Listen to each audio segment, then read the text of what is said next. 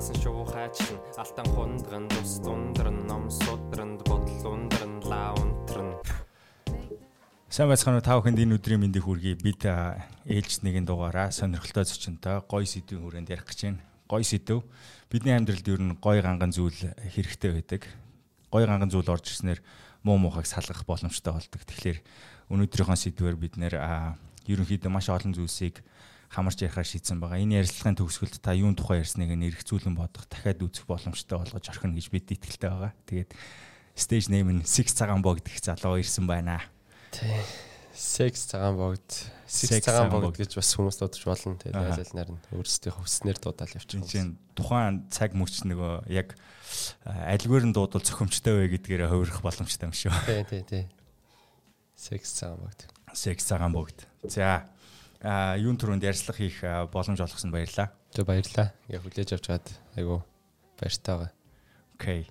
За тэгээд ер нь бол багш хүн. Тэгээд багш багштай англи хэлний багш тэгээд сурсан мэрэгжил нь бол философи. Тийм бас англи хэлний орчуулагч мэрэгчлээ давхар. Аа. За ер нь хоёлаа яг өнөөдөр би бас нийгмийн тухай нийгэмдэр болж одоо болж байгаа үйл явдлуудын тухай ярилцъя гэж бодлоо.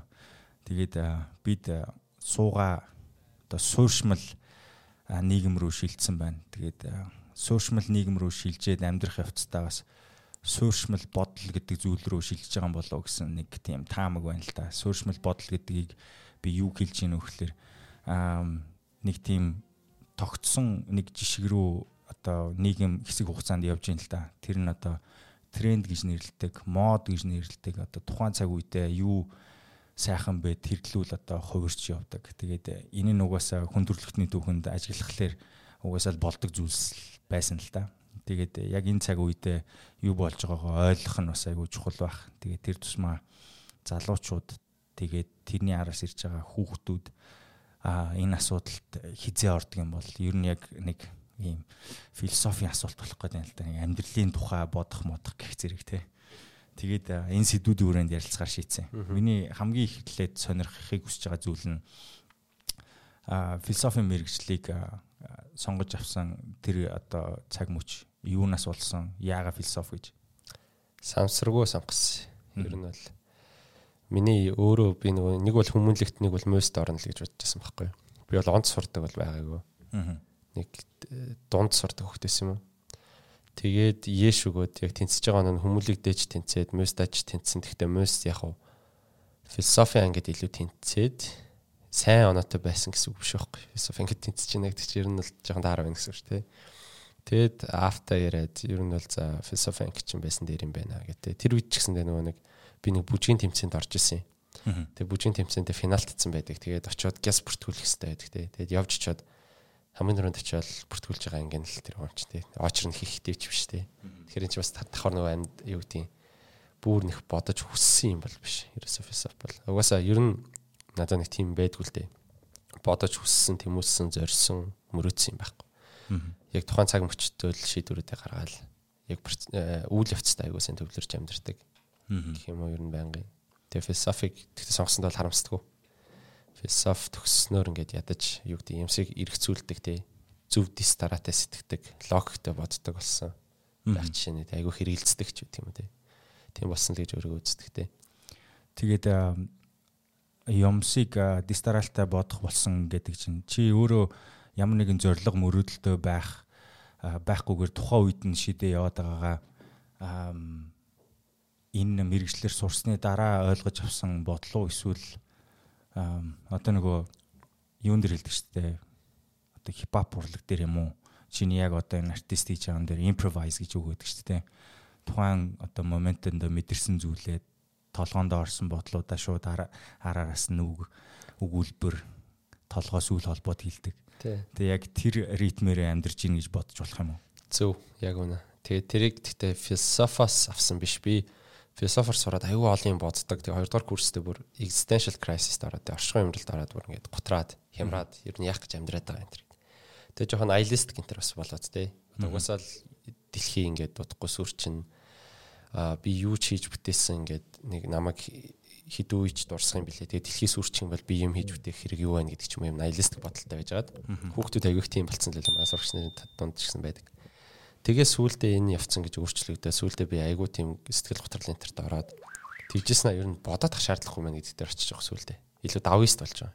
Давизм одоо юу гэдэг woo way гэдэг тэр нэг action of non action эсвэл бити хичээ ер нь зөвөр үйлд тий гэдэг байгаа. Тэгэл ерөөсө үйлдэж л ихсэн яг шууд шууд л за би ерөөсө юм л хийх юм юу ч хамаагүй. Тэгээ яг миний барьж авсан юм хөгжин байсан байхгүй. Ерөөсө ерөөсө за энийг л хий өдөрт. Тэрнэш би анх од болно ч юм уу олон хүн сонсон мөнгө олно гэж бодоагүй зүгээр л за өнөөдөр л энэ хөгжим хийн. Тэгэл хөгжмөл хийж. Тэгж хийсээр бол ингээд одоо бол миний амьдралын маяг бол бүр яг л тийм л болцсон л та. А мэдээж скежул хөтэлдэг. Олон ажил яадаг болохоор зоодог а гэхдээ ер нь бүх юмаа яг л нөгөө түрүүний improvise буюу тухайн үед нь ингээд шийдэ шийдвэрлэл явж байгаа тий. Тэгээ өнөөдөр хэрвээ би сайн байгаад өнөөдөр өөрийгөө хөгжүүлээд ч юм уу өнөөдөр сайн уншаад сайн юм хийдсэн байгаад их юм бол угаасаа л ирээдүйд сайн байна яг тэгэхээр ирээдүй гэж байхгүй шүү дээ ирээдүйд очиход би одоо очсон байна шүү дээ. Өнгөрсөнд би одоо байсан шүү дээ. Тэгэхээр ирээдүйд өнгөрсөн гэж бодит байдлаар яг factually одоо юу гэдэг факт гэж ярих юм бол одоогоос үр цаг байхгүй. Тэгэхээр одоодоос сайн байх юм бол байнга сайн байна гэсэн үг бодитоор бол. Тэгэхээр өнөөдөр миний амьдралын философи юм одоо амьдралаа яг авч явж байгаа байдал бол яг л тийм л байна. Тэр нэг амар буруудаад байгаа ч юм надад бол харагдахгүй л байгаас. Аа. Тэгээд э, чи болохоор тойр үргэлж байгаа чамайг хүрээлэн буу нийгмийнхаа нэг эдсэн байгаа шүү дээ. Тэгээ яхаа аргагүй нийгэм чи өөрөө бас нэг чиний яг саяны ярьсанс чи арай өөр байгаад идэг. Тэгэхээр а клик хийх гэдэг чинь тэ одоо чам чи өөрөө нэг нийгмийн хаа нэг хэсэг болох гэхлээр эргэн тойронд чинь яг саяны бодлыг чи эсрэг тал руугаа яваад байх үед чи ганцаардаггүй юу? Гүү, ер нь бол хүмүүстэй ингээд би айгүй sociable person аахгүй юу? Айгүй тийм нийтч хүмүүст очиод чаддаг тий. Тэр нь яг шууд ингээд өөр хөөслөд тулгаад байдаг. Ямар ч хүн ямар ч үзэл санаатай байсан хүлийн зөвшөөрдөг нэг хүн намайг ингээд Instagram дээр ч юм уу Facebook за Instagram дээр бол тийм байдгүй Facebook дээр хвчлэн байдаг шүү дээ. Facebook дээр доромжилсан байх юм бол би жишээ нь юу гэж шууд хардаг гэхээр оо яг арчлал бид нарт бүр яг 100% одоо юу гэдэг үйлчилж байгаа юм байна. Яг тэр арчлал гэдэг чи одоо үзэл бодлоо чөлөөтэй илэрхийлэх хэрэг гэдэг шүү дээ. Хүн болгон. Тэгээ тэр тэр зүйл нь бол ингээд Facebook дээр харааж байгаа байдлаар илэрч байгаа. Тэгэхгүй бол одоо чинь нэг тийм зөвхөн хараал биш ингээд хүмүүсийг магтаад гоё юм бичээд тэгээд censorship наагаад хараалууд энийг аваа ичих юм бол тэр чинь бас эрхчлөө бичих гэдэг чинь үгүй л. Тэгэхээр ингээд харах юм бол нийтэд нь ер нь миний энэ амьдралын хэв маяг нь хүмүүс нэг дараа болдгоо. Яг тэр миний өөрт минь зарчим байдаг нь ямар зарчим бэхээр хүнийг би болон сэтгэлийн хувьд аль болох гимтэхгүй байх юмсан гэж хүсдэг. Хүсдэг. Гэхдээ энийг одоо юу гэдэг байнга хэрэгжүүлээд байхад айгүй хүндрэлтэй. Мэдээж юм зарчим баримталж байгаа. Тэгээд миний энэ амьдралыг бол нэг ойлгохгүй ч юм уу надаас хүмүүс төлөөдөд их юм нэг байдгүй шүү дээ. Ягаад тэгэхээр одоо үгүй ямар хүмүүс төлөх юм байгаа. Айгүйх ингээд төлөвлөгөө гаргадаг хүмүүс магадгүй байж л байгаа тий. Маш их эсвэл маш их мөрөөддөг ч гэдэг юм тий. Тийм хүмүүс бол бити тийм бай гэж би бол хэлэхгүй байхгүй. Чи бол тиймэр байж болно, хүснээр байж болно. Гэхдээ миний амьдралын хэм маяг бол ийм. Гэхдээ би чамайг интеррапт хийхгүй тий. Голоос чинь сохсоохгүй чамд яшиг дүүг утахгүй. Тэгэхээр энэ бол нэг амар юу гэдэг хүмүүстэй зөрчил огт ер нь л үүсгэдэг. Миний ажил хэрэг ч юм одоо ингээд авч явж байгаа карьер ч үт юм бүх юм ингээд бүтэмжтэй л яваад байгаа нь магадгүй миний энэ амьдрал юм их толботой гэж магадгүй гэж би итгэдэг байхгүй юу гэдэг. Аа. Чи сая ардчлал бидэнд үйлчилж байна гэд сая хэллээ шүү дээ. Аа ардчлалыг түгээн дэлгэрүүлж байгаа улсад нь яг одоо очих юм бол аа яг эрх чөлөө гэдэг зүйл чинь хим хэмжээгээ хэтрүүлэн эргэлээд байгаа юм шүү гэдэг тийм бодол орж исэн үү? Ер нь эрх чөлөө гэдэг зүйлийг яг ингээ харахаар аа За зүгээр яг миний одоо үндслэлэр болвол миний харж байгаа, миний бодож байгаагаар болвол вакцин хийх дээр байдаг хгүй. Тэгээ вакцин хийх шаардлагагүй гэдэг хүмүүс байна.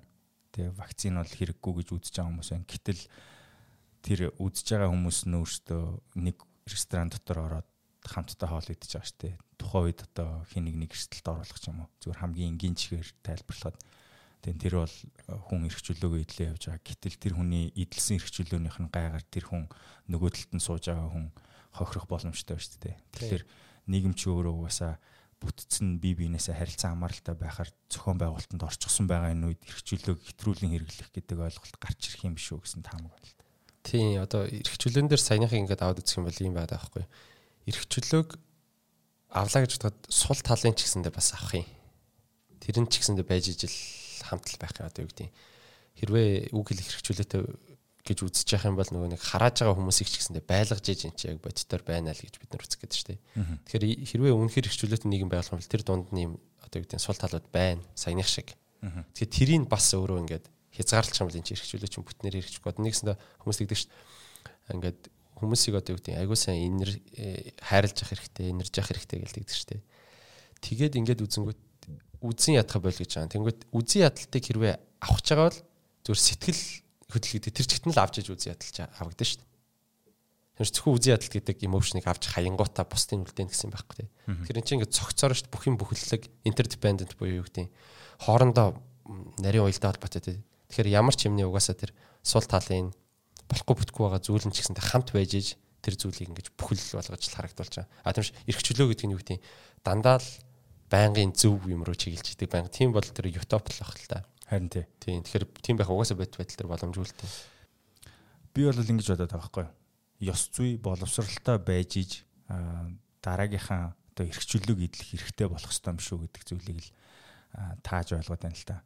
Зүгээр чи сайн хэлж штэ би өөрөө яг ийм бодолтой маргаашийн тухай бодохгүй өнөөдөртөө болсон үйл явдал дээр тухайн шийдвэрүүдийг гаргаа явдаг түүнээс нөгөөдрийг бодож ингэх одоо тухайн моментоо өөрчлөхгүйгээр яг бодолтой үнэн шиг ингээ явж байгаа гэж чийдтэй.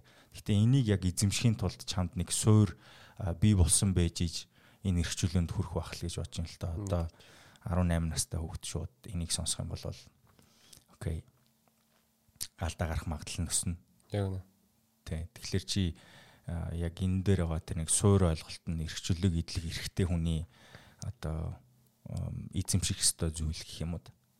Тэрэн дээр юу гэж боддог вэ? эрхчлөө гэхээр одоо юу нь шууд юу хүснэ хийх гэж яг ойлгож болохгүй л байгаа юм тий. Анархизм гэдээ бид нар ярьдаг тий. Анарх үзэл гэдэг тий. Тэр үзлийг бол хүмүүс одоо жишээ нь зарим нь бол юу хүснэ хийх төр байхгүй байх ёстой гэж үздэг үзэл гэж ойлгоод шүү дээ. Тэгээд яг бодитоор ингээ харах юм бол анархист хүмүүс яг яг зөв анархист юу нь идеал байдлаараа анархизм гэдэг нь юу гэлээд нөхөр тэр хүн өөрөө өөрийгөө удирдах чадвартай өөрөө одоо юу гэдэг нь self discipline буюу хувийн сахилга бат өндөртэй. Заавал төр тэр хүнийг хянж цагдаад ах шаардлага байхгүй хүн очиод зодчдггүй тийм үү. Арх угаа агсан тавиад байдгүй юм. Тэгээ тийм яг нийгмиг бол анархизм гэдэг чинь бүгд өөр өөрсдөө контрол хийж чаддаг. А тэгмэд эрхчлөө гэдээ ингээд яриад эхлэхээр хүмүүс яг тухайн хүн одоо юу гэдэг нь тодорхой хэмжээний нэг юм ихтгэл бишрэлтэй ч үгүй юм те над шиг түрүүн хэлсэн шиг ядаж зарчимтай байж иж дараа нь эрхчлөө одоо юу гэдэг нь чинь нэг тийм үнгүү бас юм биш. Одоо үгүй хайрлах гингүүт одоо хүн болгоо ингээл цаанаас инстинкт хайрлах инстинкттэй юм шиг гэж бодонгот from болохоор тэгээд ааш хайрлахыг сурд юм а гэдэг тийм. Яг тэрэн шиг яг түрүүнийх дээр эрхчлөөтэй байхыг ингээд сурах гээд байгаа байхгүй. Яг тодорхой нэг хим хэмжээнд хүрчээд тэгэхгүй бол юу гэдэг хүн очиод алгадаад авдаг ч юм уу янз бүр болдог. Тэгээд тэрийг эрхчлөөтэй байгаа гэж ойлгодог. Тэр бол яг эрхчлөөд биш эрхчлөөний ард аяус том хариуцлага байгаа. Тэгээд Сартер бол тэгж хэлсэн шүү дээ. Хүн бас сонголт хийх эрхчлөөтэй тий А гэхдээ цаагаараа хүн болгон чам чиний үлдээ чи харж байгаа юм шиг үлдэх хэвээр чи гэдэг ч юм уу. Эсвэл юу гэдэг нөгөө Кантийн яриад байгаа тэр нэг этикийн нэг зарчмууд байгаа шүү дээ. Бүр цаанаасаа ингээ хүн ёс зүйтэй байж хэрэгчлөөтэй болд юм а гэдэг ч юм уу.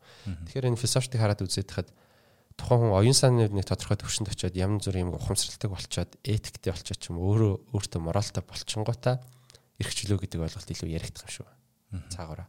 Тэрнэш бидний ойлгож байгаа эрхчлөө бол яг бодит байдал дээр эрхчлөө мөн үү биш үү сайн нэтэр вакцин хийх хийхгүй. Гэхдээ тэр бол яг бодит кейс бол мөн л дөө. Тэгэхээр тодорхой хэмжээнд очиж ижил хэдүүл яг тэр нэг туйлын эрхчлөө эсвэл юу гэдэг тэр хүмүүс нөлөөлөх эрхчлөөч гэх юм уу тэднийг ил ярих л байх л та. Тэрэн дээр бол би санал нэг байна. Тодорхой хэмжээнд хөө очих хэрэгтэй заавал. Аа. Тэгээд би зүгээр миний таамгаар чамд маш олон бодлууд зах самбраагүйгээр орж ирдэг л баг л та амьдралын чи ямар нэг моментэнтэй. Тэгээ тэрийг зэгцтэй болгоод илэрхийлэх боломжийг чинь яг энэ rap musicтэй энэ хөгжим чамд илүү олгодог байх. Аа тэгээд чиний үгнүүдийг сонсхолоор яг дууны чи үгнүүдийг сонсхолоор бас яг тэндээ хүмүүсийн тухай хэлсэн үгнүүд байна л да тий. Одоо тойр хүрэл ч юм эсвэл энэ rap industry дээр байгаа хүмүүсийн тухай ч юм уу. Тэгээд энийг харахаар энэ яг энэ хөгжмийн урлаг нь өөрийнх нь үнэлэмж нь дэлхий дээр бол айгүй өндөрт явж байна л да. Гэхдээ энэ хөгжмийн урлаг гэд харахлаа юм бол Джеймс Роудс гэдэг нэг пианист хэлсэн байсан. Бид нар 200 300 жилийн дараа бол Бах, Бетховен эдрээ сонсч ил байна. Гэхдээ яг 200 нэг 20 жилийн дараа ч юм уу 30 жилийн дараа бид нар сэгс цагаан бүгдийг сонсохгүй байх гэж байгаа байхгүй. Тэгэхээр яг чи өөрөө хэлсэн ирээдүгийн төлөвлөгөөгүй бай гэд тэг өнөөдрөөр амьдрий гэд тэг хийж байгаа зүйлийг чинь нас чинь ч гэсэн тийм богинохон байхыг мэдэх чамд ямар санагдах вэ? Тэр нэг амар миний санааг бол зовоодгүй шүү дээ. Ер нь юу гэдэм бүр болоогүй зүйлийн төлөө би сайн зовх шаардлага байхгүй. Одоо чинь би маргааш ингэж байгаа машин дээр л өгчих юм бол мэдгүй шүү дээ. Тэгвэл хаа байсан? Одоо миний тархины энерги чинь хязгаарлагдмал байгаа шүү дээ. Биеийн энерги тий. Тэгээ энэ энерги би ирээдүйд хизээч магадгүй болохгүй юмны төлөө санаа зовж өрхөхгүй юу гэдгийг би өөрөө одоо сонгох гэдэг шүү дээ. А тэнд нэг нэг хөр тэгээ хэлсэн. Магадгүй намайг 20 жилийн дараа хэн сонсохгүй юм байна гэдгийг бодож би одоо шаналх хэрэгтэй юу? гэдэг нэг сонголт надад гарч иж байгаа тийм. Би бол шаналхын сонгохгүй яагаад ч яагаад тэгэхээр тим юмд би энерги үрмээрг байгаа. А хоёрдугаар тэр хипхоп хөгжмийг үүсгэж байгаа байдал дээр ингэж хипхоп хөгжим өөрөө академи аварц аваад эхэлсэн байхгүй юу?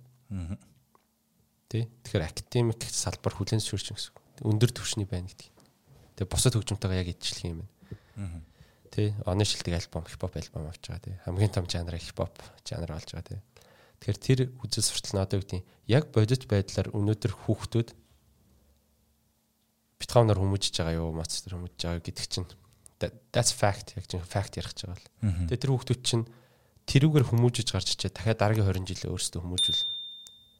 Тэгэхээр магадгүй тэр хүмүүсийг сонсгоо болцсон байна бах гэхдээ тэр тэр хүмүүсийн нөлөө бол ингээд шингэчихэж байгаа. Kanye West-ийн нөлөө ч. Энэ индастрид бас 20 30 жил. Тэгээ тэр 30 жилийн хүмүүс чинь хүмүүжүүлээ хүмүүжүүлэн тэдний цаашаа хүмүүжүүлэн тэгэхээр тэр үн нөлөө бол байнгын л тэр хүмүүст арилахгүй л гэсэн.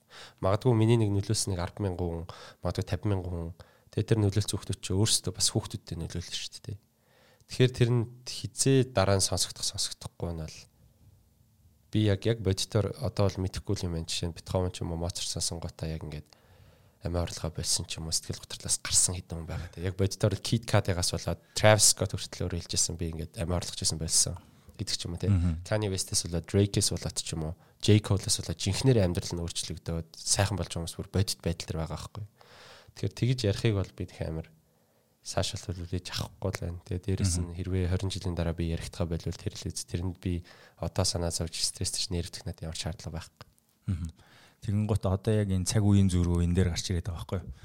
Аа эцэг эхчүүд өөрсдийнх нь төлөвшийг үед яг энэ классик урлагийн чухлыг тайлбарлаж исэн нийгэм тэрэнд үйлчлдэг боловсролын систем байсан.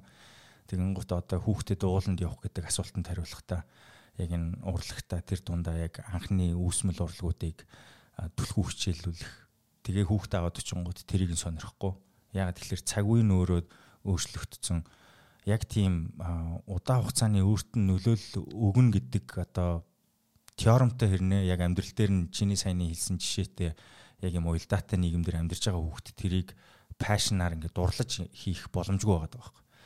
Тэгээд эцэг их эцэг ихийн өөрийнх нь төлөвсөн нийгэм одоо боожж байгаа нийгэм хоёрын хоорондох зөрүү хамгийн их одоо нөлөөлж тэн дээр одоо хэцүү байдалтай нүүр тулж байгаа нь одоо хүүхдүүд байгаа Тэгээд тийм хүүхдүүдтэй ер нь хэрэг тулах уу? Тэдэрт чи юу гэж зөвлөдөг вэ?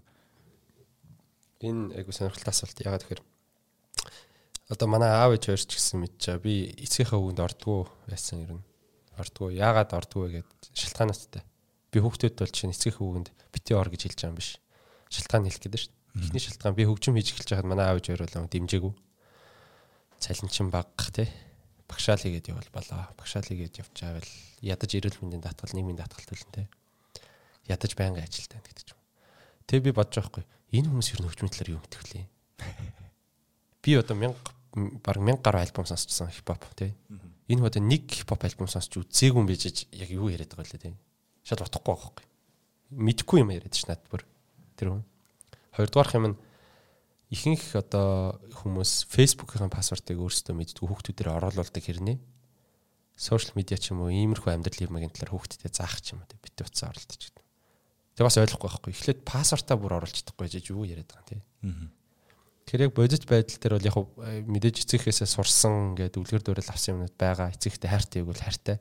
Гэхдээ би хизээч гэр бүлийнхнаасаа энэ хүн шиг болъё гэж хизээч бодож байгаагүй. Бүр хизээч аав шиг хүн бол. Өвөө шиг хүн бол ах шиг хүн бол хамаатны ах шиг болж байгаа. Хизээч гэж бодож байгаа. Ямар ч хүнээс үлгэр дуурайл авч байгаагүй. Яг тэр үлгэр дуурайл авах хэмжээний биш байна гэдгийг би хараад мэдчихсэн байхгүй тэр хүмүүс. Ийм биш байна. Тэгэхээр юу гэдэг юм эцэгхийн бол санаа зовж байгаа байдал юу гэдэг нь зориг бол зөв. Хүүхдээ хамгийн сайн хүн байгаасаа л гэж бодож байгаа шүү дээ. Бусдаас дутуу бити байгаасаа миний хүүхд ажралтай амьдрсан гэж хүсэж байгаа тийм. Хилж байгаа арга барил нь зөв байх албагүй байхгүй. Хилж байгаа арга барил нь буруу, ер нь дандаа буруу байдаг. Яг тэгэхээр юм мэдэрдгүү мэддгүү хөгжим мэдэхгүй нэ надад хөгжим хийх үгүү талаар хүртэл зааж ийн гэхээр сонирм баас тээ. Ямар индастри яах гээд байгаа хүн сонсдомгүй юу гэж мэддэг. Тэгэхээр нөгөө нэг би ихвчин сурагч нартай юу гэж хэлж нөхөрөө та нар ер нь илүү мэдэн шүү. Ихэнх юмэг эцэгхээсээ. Бас тэрийг бас өөрсдөө үнэлж байгаарэ. Магадгүй тэр мэдээд байгаа юм чи эцэг чинь өөрсдөө буруу ярьж ивэл яах вэ тий. Тэрэн дээр бас жоохон эргэлзээ үүсгэж яахгүй бол. Тэгсэн мэл би аав ээж хоёрынхаа үгэнд орсон бол одоо тэгэл хідэн дөрөний цалинтай яаж амьдарч байгаа юм те сэтгэл хангалуун бол байхгүй байх. Яг амьдралтаа бол. Тэгэхээр би бол эцгийнхээ хүнд огт ороогүй дээ баярлалаа. Угаасаа баярлагдагч байх. Би угаасаа хүний үгэнд ордгоо л те. А мэдээж тодорхой ингээд хүндэлдэг хүмүүс эсвэл үг авах хүмүүс ч юм уу те. Тодорхой reasonable юм ярьж байгаа хүмүүсийн үгийг сонсдог. Ухаардаг. А гэхдээ ихвчлэн өөр хороо шийдвэр тань гаргадаг юмнаас тэр дандаа. Тэгэхээр сурагчтай тэгж зөвлөдөг. Та нар илүү мэдж байгаа шүү маш бол юм. Аа өөрийнхөө дотор яг өөрөө шийдвэрээ гаргах тэр чадал хүн болгонд байхгүй байх л та. Тэгэд тэр чадлыг суулгахыг ихлээр за энгийнээр эхлэхэд өөртөө ихтгэлтэй байдал, өөртөө ихтгэлтэй байх гэж хүмүүс яриад байдаг шүү дээ. Тэгээд өөртөө ихтгэлтэй байх гэдэг нь ерөөсөө шийдвэрээ гаргах тэр хүч байгаа байхгүй. Тэгэд тэр шийдвэрээ гаргах хүчийг өөртөө бий болгоно гэхэлэр нэг нэг юмны тухай те нэг одоо нэг юмны ч биш. Айгүй олон тодорхой зүйлсийн тухай яг by fact те яг мэддэг байх хэрэгтэй байхгүй. Тэгэн гоц тэр мэдхгүй байж ич өөртөө ихтэй байна гэхэлэр айгүй хэцүү шүү дээ. Ер нь бол тэгээд яг одоо энэ нийгэмдэр байгаа яг урд нь гараад алхаж байгаа нөгөө рол модел болж байгаа хүмүүсийг ингээ харахаар маш хурдан л одоо дүт замаар хүмүүсийг яг тэр чиглэл рүү л аваач гэсэн юм давлгаа өрнөд ах шиг байна л та. Тэгээ тэр давлгаач өрнөцсөн угаасаа тэр нийгэм тэр давлгаан дээр яг серфер барайл тэгээ тавцангаа барайл гүгэл орж ийн л та. Тэгээ энийг чи хажуунаас нарахлаар юуг төрүүлээ хэлчмээр санагдав. Хамгийн ихний юм юм байгаа. Ихэнх яг гарч ирээд ярьж байгаа ингээд хүмүүсийг ингээ харангууд дундаас дундаас дээш амьдралтай хүмүүс. Юу гэдэг аав ээж нь British School-д явуулсан ч юм уу, олон лагт явуулсан ч юм уу, хоббид явуулсан ч юм уу. Тэгээд төгсөнгүүт нь яг зарим мэдээж тэтгэлийг авсан байх ихэнх зүгээр аав ээж нь төлбөрийн төрлөөд гадаад сургацсан тийм. Эренгүүт нь угаасаа аав нь баян учраас таньдаг хүнийхээ компанид том дараагаар тавьчихсан эсвэл өөрийнх нь компанид дараагаар тавьсан байдаг юм. А мундаг явж байгаа хичээж байгаа хүмүүс байгаа. Гэхдээ энэ дундаас энэ хүмүүс юу яриад нөхрээ хичээвэл болно энэ төр гэдэг юм яриад байгаа. Хичээ хангалттай хичээвэл болчихно энэ төр. Тэгэхээр би нөгөө хүмүүсээс юу гэж асуух вэ? Чи хичээх талаар юу мэдтiin гэжсэн байна Одоо шин би бол жишээ нь ханы материал баян шүндээс өгдөг байдаг шин. 8000 төгрөгөөр ингээд хос ингээд кет аваад тэргээ сольж мэлж өмсч юмсэл найцдаг тий 8000 төгрөний. Өглөө гараад микрт сухад амар хүүтэн микрт суугаал жоох хүүхд ингээд чичрээл ингээд явж байгаа шин. Сургууль дээр очиад зодуулаад дээрэмдүүлээл тий. Куртгээ дээрэмдүүлээл орж ирдэг юм. Уцаа дээрэмдүүлээл орж ирдэг. Пойлдуулаад хавиргаа хуглуулаад орж ирдэг юм тий. Хотын цахим хүүхдэд тэгж л амьдэрч тий. Страгл нь. Тэг хичээгээд болохгүй ш зарим хүн. Тий. Тэгэхээр ийм нэг юм idealist гэм ингээд ярьдаг болцоод юу гэдэг дэлхийд гарна гэд мөрөөд дэлхийд гарна гэж мөрөөдчих шиг тий. Тэр хүүхд чи эхлээд гэрт нь аав ээж өрн зодтолдоод байгаа байнга арх угаад байгаа. Яах вэ гэж бодож байгаа хүүхд тий. Юу дэлхийд гарах юм Microsoft яриад байгаа тий. Тэгэхээр нэг ийм сүртэй idealist гэмнүүд өөрсдөнд нь байшин боломж нь маш өндөр ихэнх нь яг тэгж ярьж байгаа юмс. Маш өндөр одоо улсын хурлын гишүүн хүүхд байсан ч юм уу ямар ч үгүй тий. Тим хэрнээ тэр хүүхдүүд тим заагаад байгаа Тэгээ нөгөө хүүхдүүд нь ямар ч болцоогүй дамд дарчаа 100 айл майл байгаа хүүхдүүдтэй юу вэ ус ав ус аваа явж байгаа хүмүүс шүү дээ. Жинхэнэ страглтай. Тэгэхээр нэгдүгээрт тим юмнууд байна. Тэгэж тим нөхдүүд нь ингээд хүүхдүүдэд амьдрал өөрсдөө тим амьдралаар амьдарч үзээгүй нэ хичээ ч гэдэг юм нэг тийм өглөөрт бас алдаж үзээгүй юм байна гэдэг юм. Иймэрхүү үгнүүд нэгдүгээрт 4 настай хүүхдэд хэлж чинь. Алдаж үзээгүй юм байвал гараа өрг гэдгийг 4 настай хүүхдэд хэлж штэ.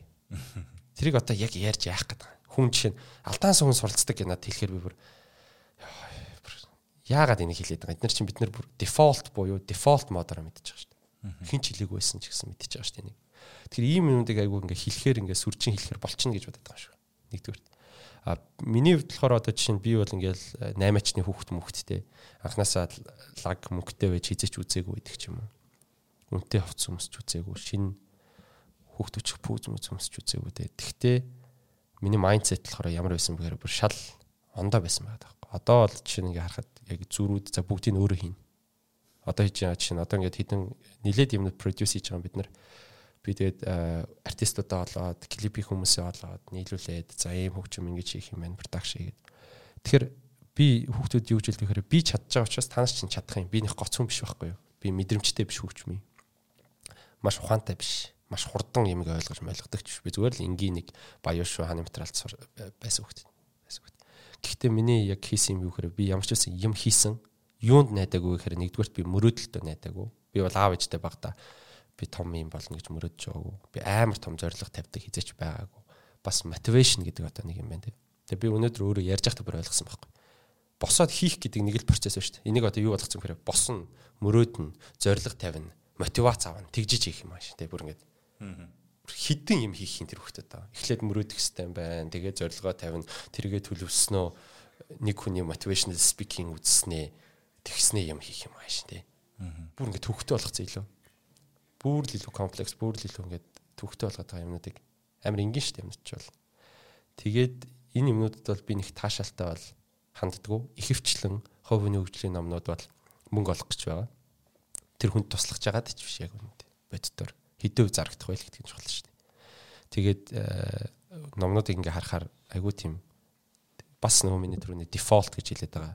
Зүгээр хүн жирийн үед байж байхдаа баг хараа шууд ойлгочхоор юмнуудыг юу гэдэг хилцсэн байдаг юм. Тэгээд дээрэс нь би нэг шүүмжилт хандаад байгаа юм юу вэ? Манай аав нэг ном авчихсан 365 хоног аж жаргал гинөө.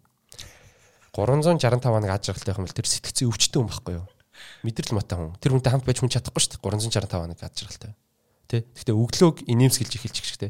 Бид нар өглөө босгоод кортизол ялгардаг штэ заавал. Тэр хүн өглөө босгоод нэг жоохон таагүй байдаг штэ. Яг үнэндээ бол шууд өглөө босоод өө ямар гоё өглөө вэ? Эста гоё шүү. Нар гарсан хинч тэгдэг байхгүй. Scientifically. Ярьж байгаа хүмүүс нь өөрсдөө сайенсаа мэддгүү. Сайн уншдаггүй яг үнэндээ боддоор. Тэгэл нэг энэ тэндээс баруун тарих баруун тарих юм хариуцдаг, зүүн тарих юм хариуцдаг хитэн юм чийжилсэн байт юм I have no idea. Яг бодит байдал төр тийм. Тэгээ гарч ирээд нөгөө хүмүүстэй ярихдаа амар тийм сүртэй сүртэй айдиа яриа л те дэлхийн түвшинд сэтг мэтг гэл те яг амьдрал ямар байгааг бол би өөрөө мэдчихсэн байхгүй юу? Яг ямар байсныг? Ямар хэцүү байсныг? Те 500 төгрөгтэй л байсан шүү дээ. Тэр 500 төгрөг дээр нь дүлждэг байсан юм чинь бүр тэг юу дэлхийн түвшинд сэтг юу яриад байгаа юм? Би зөв бисний ард ингээд 20 минут ингээд хараа зогсох надад аад жаргалсан байхгүй те тэгэхээр энэ нэг юм хийсүр юм өгцөн энэ хүүхдүүдтэй тус болж гин үү гэхээр дарамт болоод байгаа шиг санагдаад байгаа. Багада шууд баян болох хэрэгтэй юм шиг те нөгөө хүмүүсийг харахаар нөгөөдөл нь амар багтаалаг байсан байж мэддэг те. Тэгэхээр эднэрийг бол би ерөөсөө таашаалтай бол яг бодит байдал дээр хүлээж авдаггүй ерөөсөө огт. Тэгээд ер нь бол үргэлжлүүлээд нийгэм өөрөө бас нэг юм голдролт орно л доо. Тэгээд үс үсээгүй яг нөгөө талд нь саяны идеологиогоор бол хүмүүсийг ингээд тархин угааж синхруулж байгаа шүү дээ. Амьдрал бол гой ганган гэдэг, амьдрал бол сайхан болно гэдгээр. Тэгээ нөгөө талд нь реалистик яг одоо чам шиг үзэлтэй хүмүүс байна. Тэгээд тийм үзэлтэй хүмүүс нь төдийлө илэрхийлдэг байх л та.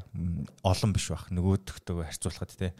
А гэхдээ нийгэм явж явж байгаа нэг голдролд орох л байх л та. Энд чинь он цагийн хугацаагаар харахаар ингээл угаасаа л идеализмууд ингээл явсаар л ирсэн. Тэгэл хүмүүс хувирсаар л байсан те. Тэгж тэгж жагаад одоо бидний хөл тавиад орхож байгаа нэг юм эрен үе шүү дээ. Хүн технологиг ашиглангуудаа орон зай цаг хугацаанаас үл хамааран нэг тусдаа өөр ертөнцид амьдрах гэдэг шүү дээ.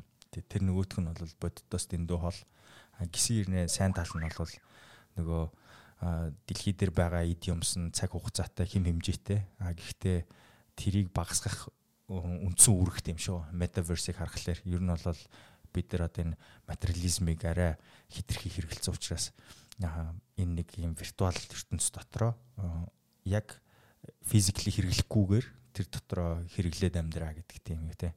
Тэгэхээр цаашдаа одоо энэ ертөнц рүү орох гэж байхад ер нь ямар өөрчлөлт болох бол гэж мэдэгдэж байна. Чи тэр тусмаа сэтгэл зүйн ухааныг судалдаг, сонирхдаг дуртай хүний хувьд ер нь бол хүмүүс socialize хийх нь амьд бус болох гэдэг нь шүү дээ. Тэгээ амьд бус болохын цааталт нь юу бидрийг хүлээх бол чиний бодлоор?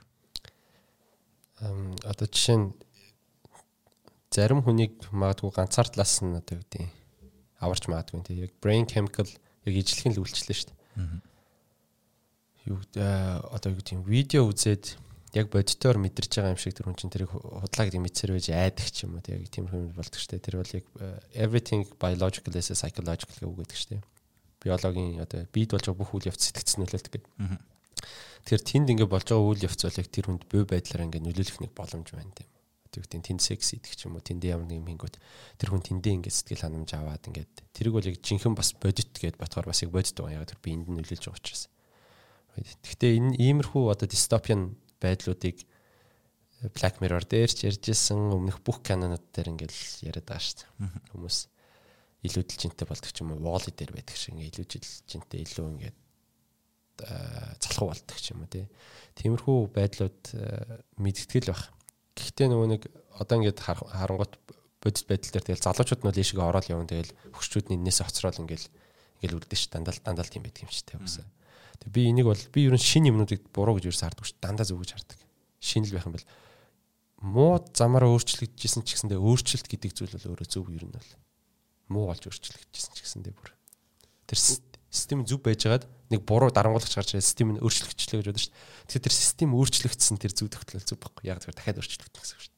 Аа. Right. Тэгэхээр тэр өөрчлөлтийг бол бид дандаа хүлэншвэрдэг. Дандаа зөв, сайн зүйл байна гэж хардаг дэлхий дээр өөрчлөгдөв нэг л юм байгаа 20 ертөнцид. Өөр бүх зүйл өөрчлөгдөг гэдэг зарчим бол өөрчлөгдөхгүй. Аа гэж л үзэж байгаа. Өөрчлөлт болгон ер нь бол өөрчлөлт байгаа бол зөвөө гэж харах гэж хардаг. Аа одоо чи яг өөрийгөө identify хий гэдэг шүү дээ. Яг чи ингээд өөрийнхөө ондоошлыг те миний яг ондоо зүйл нь бол энэ юм а гэхэлэр боломжгүй юм шиг санагчлаа л да. Маргааш чи өөр үлжиж магадгүй юм шүү дээ. Тий. Энэ тухай юу гэж бодъё?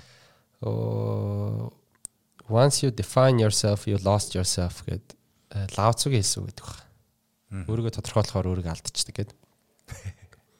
Тийм тэрийг бол бодг гэж байдаг. Гэхдээ сэтгэл судлалын үүднээс ингэж аваад үзвэл хүнд нөгөө trait буюу онцлог шинж гэж байдаг. Хизэж хуурдггүй. Ямар ч тохиолдолд тэр үйлдэлийг гаргаж л байдаг тийм нэг онцлог шинж байгаа шүү дээ. А бусдаар бол бусад ингээд одоо зам байдлууд нь ч юм уу, зуршлууд нь ч юм уу ингээд өөрчлөгдөд байх боломжтой тийм үү. Тэгтээ нэг хүмүүсийг нэг personality test ингээд өгöd байдаг шүү дээ. Myers Briggs хоёр хөл хамгийн алдартай тий. Би одоо шинэ debater байхгүй юу? Мэтгэлцэн чи. Яг нэр үн чи юм шиг. Тий. Тэгээ zodiac sign өгöd за жинлүүр болохоор юм байдаг гэдэг. Тэгээд ингээд ботхоор нэг юм байгаа. Нэгдүгээрт хүний бүх юм өөрчлөгдөж байгаа тийм зам байдал. Гэтэл бишрэл нүртэл заримдаа. Тэгээд өөрчлөгдөж байгууд аль нэг онцлог шинж өөрчлөгдөхгүй бисээ ярьсан шүү дээ. Гэхдээ ямар онцлог шинж гэдгийг мэдэх бас боломжгүй байхгүй. Яг аль онцлог шинж нь өөрчлөгдөхгүй байна. Аль нэг өөрчлөлт. Тэгэхээр хүн бол хит цогц амтан учраас одоогийн тарих судал ч юм уу сэтгэл судал одоо хүртэл тэр нэг хүний хүнийг юу вэ гэдгийг олж олж чадахгүй шүү дээ. Би хүн гэж ямар хүн хэлээд байгаа. Ер нь хүний consciousness гэж юу юм? Тэгвэл unconsciousness гэж юу юм? Тэгээ unconsciousness гэдэг зүйлийг хүртэл бүр судлах боломжтой байгаа тэгэхээр хүний ухамсарт өгөхдөггүй юм нэр хүнд байна гэд бодохоор нэгсэндээ хүнийг өөрийн таних боломжтой юу? А яг хуу физикли за ийм хормон ялгарлаад ингэж байгаа маань тархины урд хэсэг идэвхчихээр сэтгэн бодох чадвар матур гэдэг ингээд ингэж болж байгаа ч гэсэндээ яг тэр хүн юу мэдэрч байгаа яг яаж байгаа гэдгийг шинжлэх ухаанч байдлаар баг тайлбарлах боломжгүй байгаа байхгүй чинь. Яагаад тэгэхээр би сүүлд нэг chaos гэдэг ном уншсан. Аа. Уншиж байгаа юм. Тэрийг нөгөө нэг Роберт Сапolsky санал болгодог юм дээр Stanford-ийн лекцэн дээр. Тэгээд тэр номыг уншсан чинь ерөөсөө юм болгон chaos science гэж байдаг болчих. Нэгсэндээ хорвоо ертөнц чи эмх замбраатай байдлаас эмх замбраа руугаа явж байгаа шүү дээ. эмх замбраагүй байдал руу. Энтропи гэдэг тийм. Тэгэхээр ингэж явж байгаа тохиолдол юу гэдэм би өөрийгөө жишээ нь за би нэг ийм хүнтэй гэж хэлэх нь өөрөө айгу сонирн байгаа байхгүй. Магадгүй би өөрийгөө зөвхөн тэгж бодож иж магадгүй. Бус намайг бүгд өөрөөр боддог бол яах вэ гэдэг нэг юм. А тэгээ бүр яг сайн наадах чинь бол яг болдог шүү дээ. Угаасаа. Тий, тий. яг өөрийгөө тэргээ бодож итэл тойрон үрэл чинь тэр бодлыг чинь тухай шал өөр бодолтой байнгут тэнд дебет үүсдэг байхгүй. Тийм тийм тийм.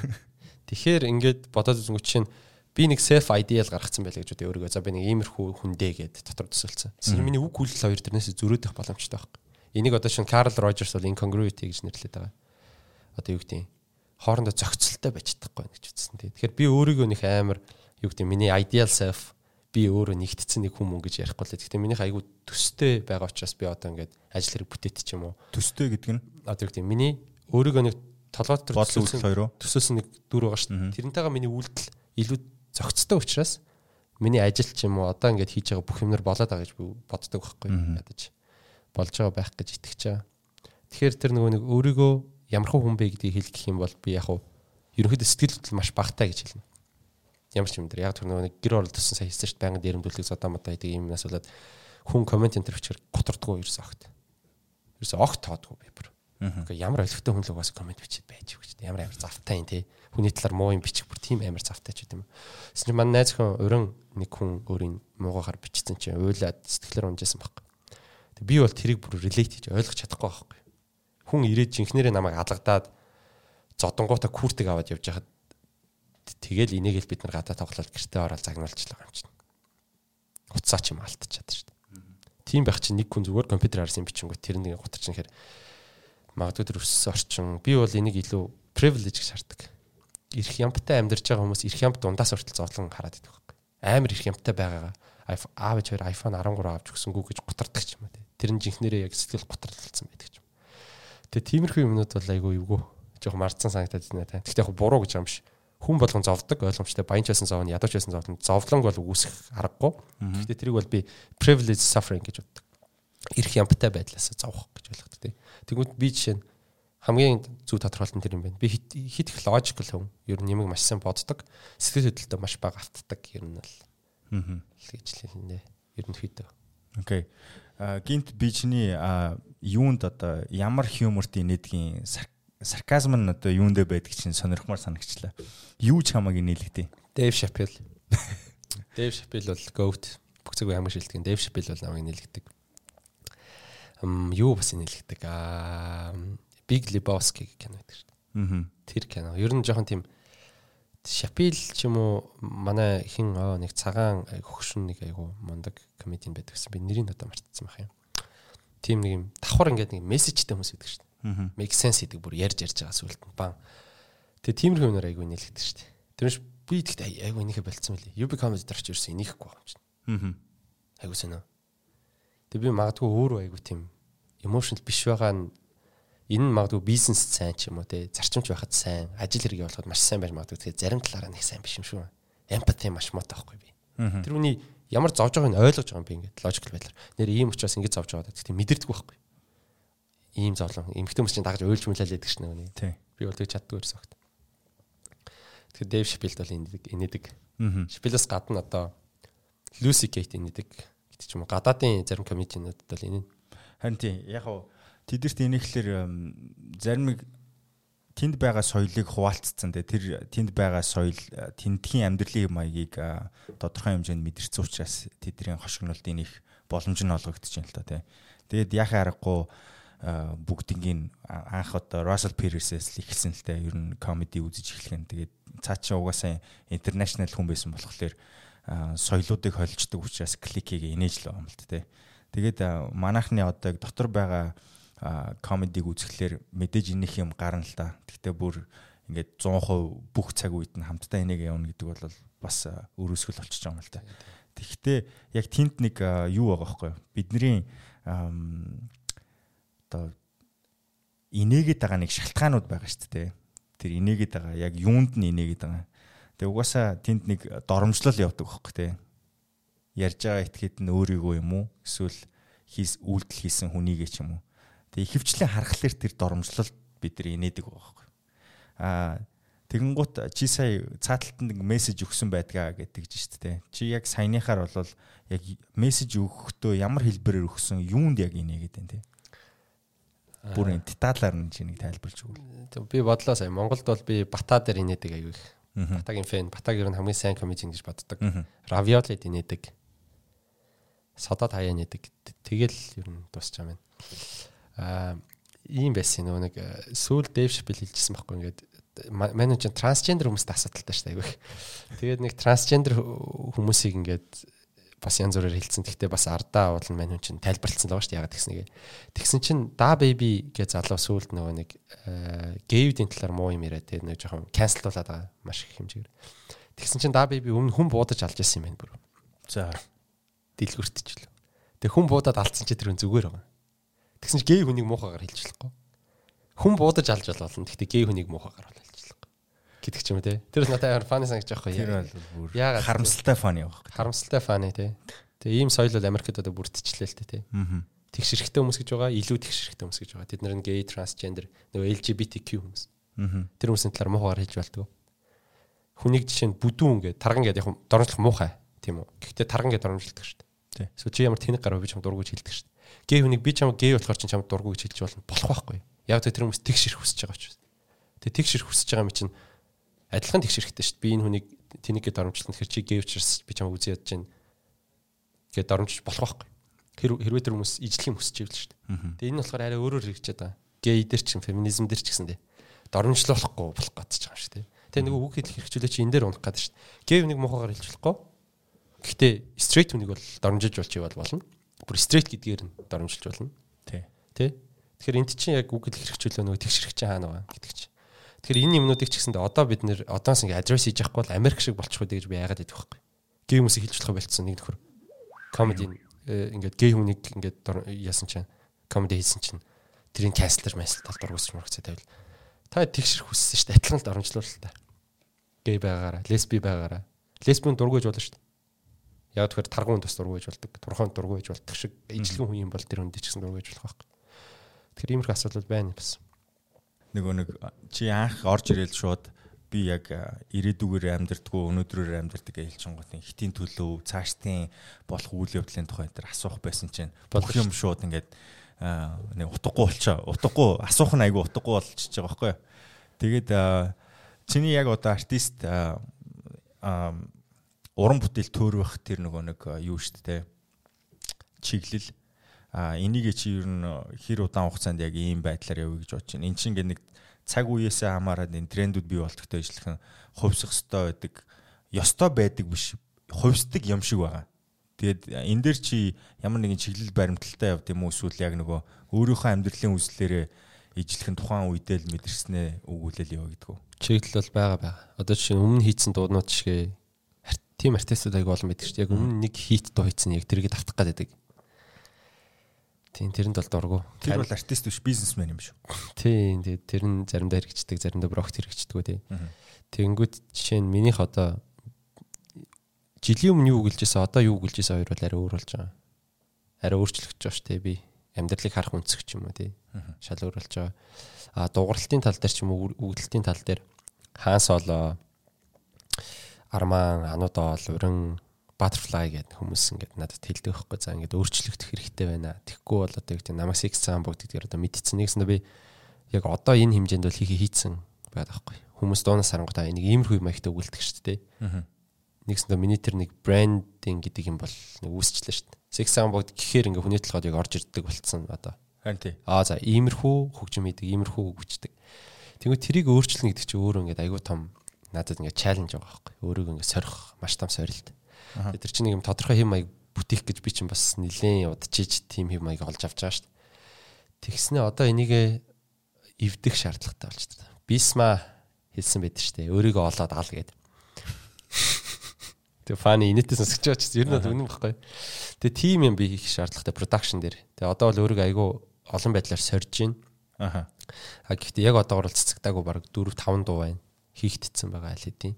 Тэд нар дээр янз янзын байдлаар хийсэн юмнууд байгаа. Тэгээд энийг зөв буруу юу бас мэдэхгүй. Одоо чинь харин тийм юу гэдэг нь солигдох зөв үү нэгдүгээрт. Солигдохгүй байдлаар ингээл яваад артист бас байдаг.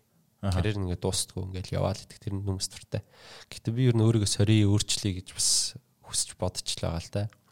Миний сонсдог миний сонсдог уран бүтээлчдийн дунд яг чамтай ижил өгүүлэмжтэй артистууд байдаг байхгүй юу? Rico-гийн Kai Trece гэдэг Kai 13 гэдэг нэртэй нэг залуу байдаг. Яг хипхопоор бас л ребел хийдэг. Ер нь бол яг нөгөө байгаа нийгмийн нөхцөл байдлыг хилээд тэнд байгаа фло тэг алдаа дутагдал тэр бүх юмыг ингээд хилэнгээ хажуугаар нь ер нь бол бас нийгэмдэд тийм үзэл бодлын боловсрол олгочихдаг.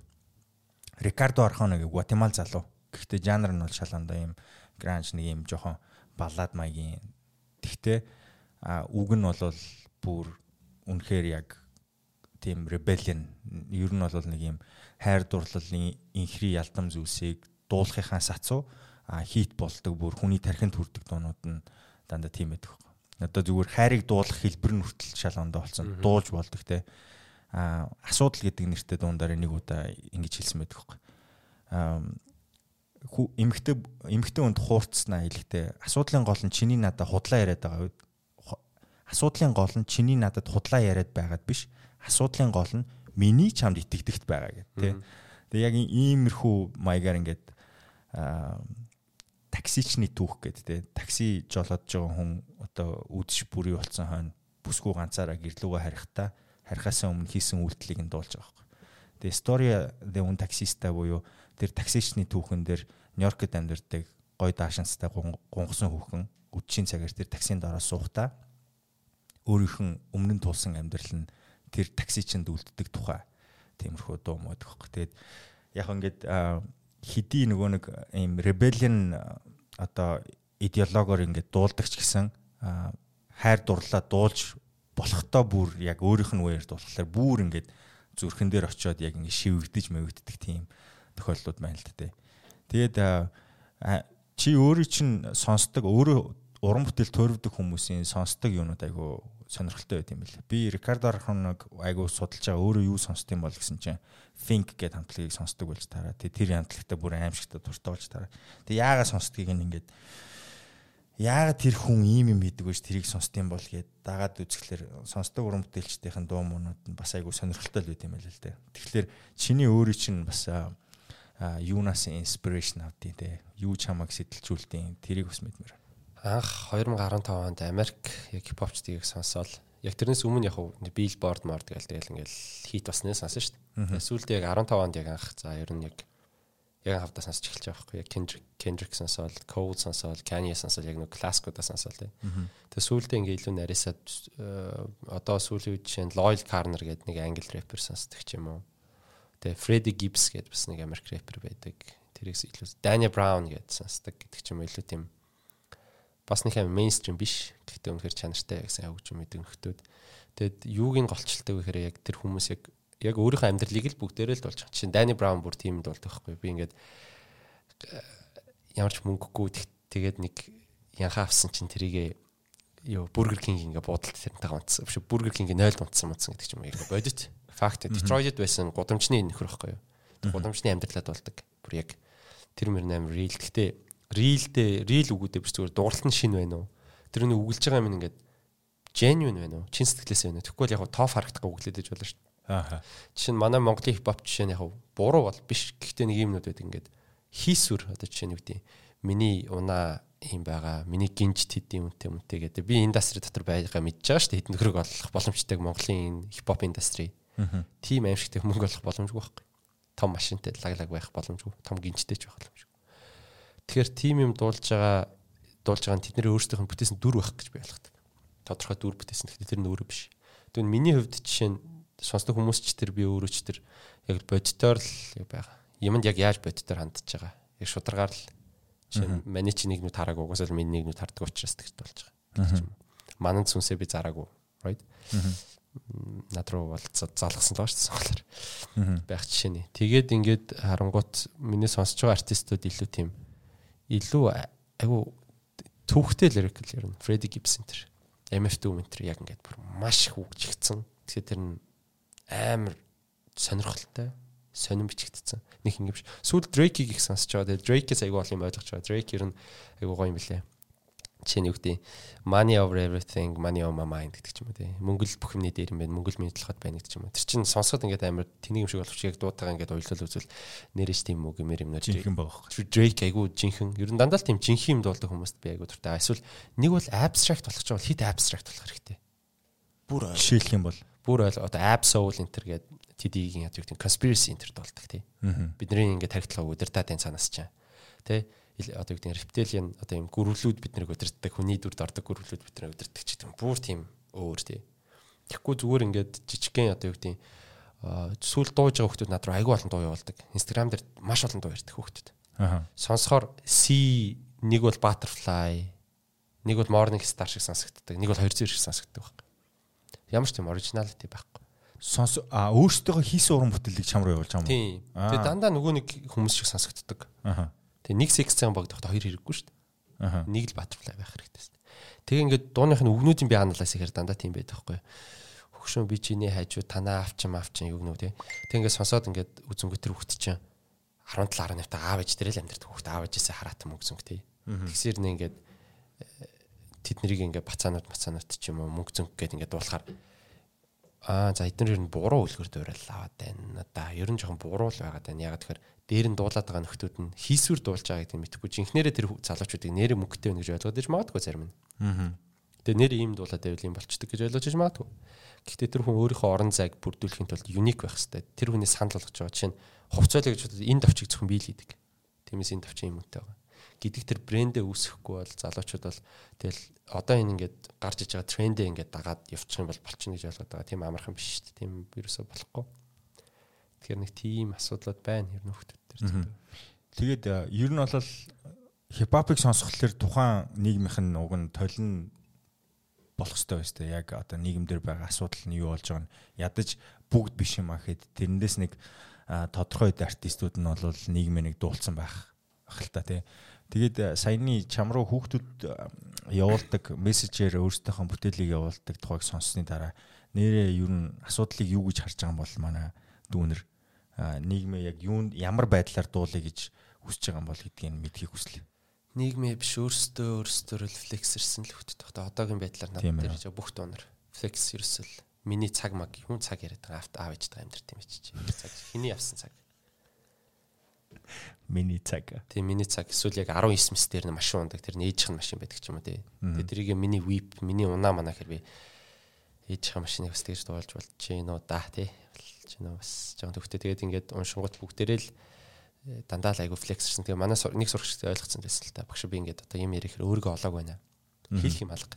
Арман анх надад дуудаг байхад хэлчихсэн байхгүй. Би арай л залуухан байгаад байна. Хийх юм байдгүй юм хэлэхээр. Би чинь чинь ингээд 25 таа хипхоп хийж гэлсэн гэдэг чинь бас нэг тодорхой хэмжээний арай насан турсан байна. Арай адуулт байгаа шүү дээ. Хариуцлагын мэдрэмж суудсан, олон жил ажил хийгээд үзсэн. Тэгээд ядаж өглөөрт босоо сурцсан байдаг юм тийм. Тэгээд ихэнх артистууд энэ тэгтээ буруу гэж юм шиг ихэнх артистууд тийм хариуцлагын мэдрэмж айгүй багтай, өглөөрт босдгоо, цаг барьдгоо, тэгээ хүнтэй тохирчод алга болчдөг гэдэг ч юм уу тий. Магадгүй тийм байгаагаараа, тийм амьдралын магтай байгаагаараа илүү гоё дуу төрдөг гэж магадгүй. Илүү emotion төгтлөгдөд явж гин гэсэн үг тийм үү. Гэхдээ ингээд хараад үзэн чинь миний хийж байгаа энэ рэпүүд яаж юм нэхэр дандаа бодит л юм байгаа байхгүй. Багтаа ингэжсэн гэжсэн одоо би ингэж байна. Одоо би хүмүүст юм заадаг, одоо юм уншдаг толгойд төр болж байгаа юмудаа ингээ гаргаад штэ. Нэгсэндээ би хэлэх юм амар ихтэй байна гэсэн үг. Аа. Ярих юм ихтэй. Тэг тэр хүүхд чинь 17 та 18 та хүүхд ярих гингүүт юу ярих нь амар ойлгомж болчих жоохгүй. Юу гэлэх нь. Аа. Гэхдээ нэрэл тийм л бахал та. Би яг чамаг сая хэлэх зүйл ихтэй гэдгийг чинь сонссны дараа би монгол хүний саруул ухаанд итгэдэггүй гэдэг үгийг ишлэхдээ чи яг юун дээр үндэслээд яг юуг нь бодонгуудаа тэрийг илэрхийлэхийг хүссэн бэ? Миний одоо энэ хэлж байгаа айдиа нар бүгдээрээ яг тийм байна. Таны тэр мөрөөдөлтөй байх эсгүй гэдэг ч юм уу те яг ёстой эсгүйгийн талаар биш мөрөөдөлтөй байж болно, мөрөөдөлгүйч байж болно. Дээрээс нь тэр LGBT хүмүүсийн тэр үг илэрхийлэх арай боомлоод байна гэдэг гэдэг чинь юу харуулж нөхрээ чиний яг тэр абсолют гэж бодсон санаа чинь нөгөө талаар буруу ажиллах юм аа гэдэг хүмүүст хэлж явах хэрэгтэй. Тэгэхгүй л яг тодорхой одоо шин социализмыг харах юм бол бүгд социализмыг хамгийн л зөв л гэж бодож байна. Тэгээ Мао Хідүүн алсан тий Сталин 20 сая хүн алсан байдаг ч юм тий ингээ хараад үзэнгүүт тэнгүүт тэр үедээ бас социализмыг бүгд зөв гэж бодсон. Тэрэн шиг яг одоо жишээ нь юу гэдэг мөрөөдөл гэдэг юмыг бүгд зөв гэж хараадах зөв юм уу? Эсвэл LGBT хүмүүсийн тэгш ширхэн тэр гээд яриад байгаа бүх юм байгаа шүү дээ. Эн чин сөрөг тал байвал яах вэ? Яг тэрэн шиг монгол хүний саруулаханд итгэдэг гэдэг үгийг монголчууд бүгд тэр ингээ дээдлээд зөв гэдэг байгаа эн чин буруу байвал яах вэ? Монгол хүн тийм саруул ухаантай биш байвал яах вэ? байвал яах вэ Тэгэхээр энэ айдиа илүү чухал тэр хүүхдүүд эргэлзээний цонх үлдээх бүрсийг бүх юм дээр дандаа эргэлзэж явах хэрэгтэй. Ямар нэгэн байдлаар. Заавал А гэхдээ тэр нь өөртөө ихтгэлгүй байгаад өөртөө эргэлзсэн үг биш. Айдианууд тэр ялангуяа. Тэгэхээр тэр хүн чөлөөтэй зоригт тэр хүн дургу гэж болно. Хин нэгэн зоригт дургу гэж болно шүү дээ. Тийм их чөлөөтэй шүү бид нар. Зоригийг үзэн яддаг гэж болно. Яг тэр сэтгэл хөдлөлийг чинь бид нар удирдах чадахгүй шүү дээ. Тийм үстэй. Тэгэхээр хүн болгон зоригийг магтаад яг би бол одоо чинь зориг муу хүн гэж жишээ нь боддгоо тий. Мундаг хүн гэж боддог. Гэхдээ би зоригийн тэр хэлсэн үгтийн санал нийлэх алдахгүй байхгүй. Алд байхгүй. Undecisive гэдэг лүү. Шийдэмгий биш гэдгийг үү? Тийм. Хэрвээ энэ үзэл нь хитрхи шийдэмгий бус болчвол яах вэ? яг ингээд хүмүүсийг төлөвшүүлэхдээ чи бол олон ургалч сэтгэлгээтэй олон талаас нь хардаг байгаад нэг юм үнэн гэдэг зүйлийг хин нэгэн тулгахад тэрийг худлаач гэж болно штэ гэдэг талаас нь хараасаа гэдэг үзлийг суулгая гэж штэ тэ. Тэгэхээр эн чинь нөгөө хим хэмжээг нь хилээг болохоор хэр хэдий хэр хэмжээнд тийм байж болох вэ гэдгийг мэдэхгүй эцэст нь нөгөө хүн чинь юм шийдвэр гаргах боломжгүй ингээд аль аль талаас нь гараал энэ тэндээс нь хараал яваад идэг зүгээр үйлдэлгүй хүн болчихвол яа. Тэр нэг skeptical тал дээр чинь skepticism хэрэг одоо тэр эргэлзэж байгаа байдлыг хэлээд шүү дээ. Декартын гаргаж ирсэн. Тэнгүүт тэрэн дээр Jordan B Peterson хийсний гоё үг байхгүй. Нэг хөлөө бат ингээд цогсчоод нөгөө хөлөөр ингээд тэмтэр тэмтэр тий. Тэр чи яг яг бодис тэгэхээр надад бол belief бол байгаа. Жишээ нь үг хэлэх хэрэгчлөө гэдэг ч юм уу. Тодорхой belief. Эсвэл амьдралын маяг даоизм гэдэг ч юм уу. Тодорхой belief байгааз тэгсэн хэрнээ дандаа ямиг question хийж яадаг. Belief-ээ би бүрэлдүүлснийхаа дараа одоо question хийж байгаа. Эхлээд тодорхой тэр ихтгэл бишрэл амьдралын юмыг бүрдэлтэд тогтцоод эсвэл гэдэг санхүүгийн доктортой болчоод ч юм уу иймэрхүү юм хийчээд одоо нэг юмнуудыг question хийж эхэлж шээ. А тийм хэмжээнд очиагүй бол бүх юмыг ингээд асуугаад ингээд эргэлзээд байх бол яг түрүүний хэлж байгаа шиг чинь тэгт ямар ч үнэлэлтэй биш тэр хүн ингээд хит эргэлзээд юу ч хийж чадахгүй байдал хүргэнэлтэй. Тэгэхээр дахиад нэг тодорхой суурь хэрэгтэй л болж харж эхлээд. Харин тий. Ер нь бол яг энэ өгүүлбэрийг бүтэн хэлэхгүй бол нөгөө хүнд буруу тайлбарлагдах те ойлгох нь буруугаар ойлгогдож магадгүй байх те. Ярьцлагын ихэн үед сонсоод хүн шууд цогсоосноо те. Магадгүй өөртөө өөрт зориулсан үнэнгээ олцсон хүн байж болно шүү дээ те. Тэгээ тэр хүн зогсоогоод энэ хэсэг дээр ирээгүй байх юм бол чамайг насан туршдаа буруугаар бодох боломжтой байхгүй те.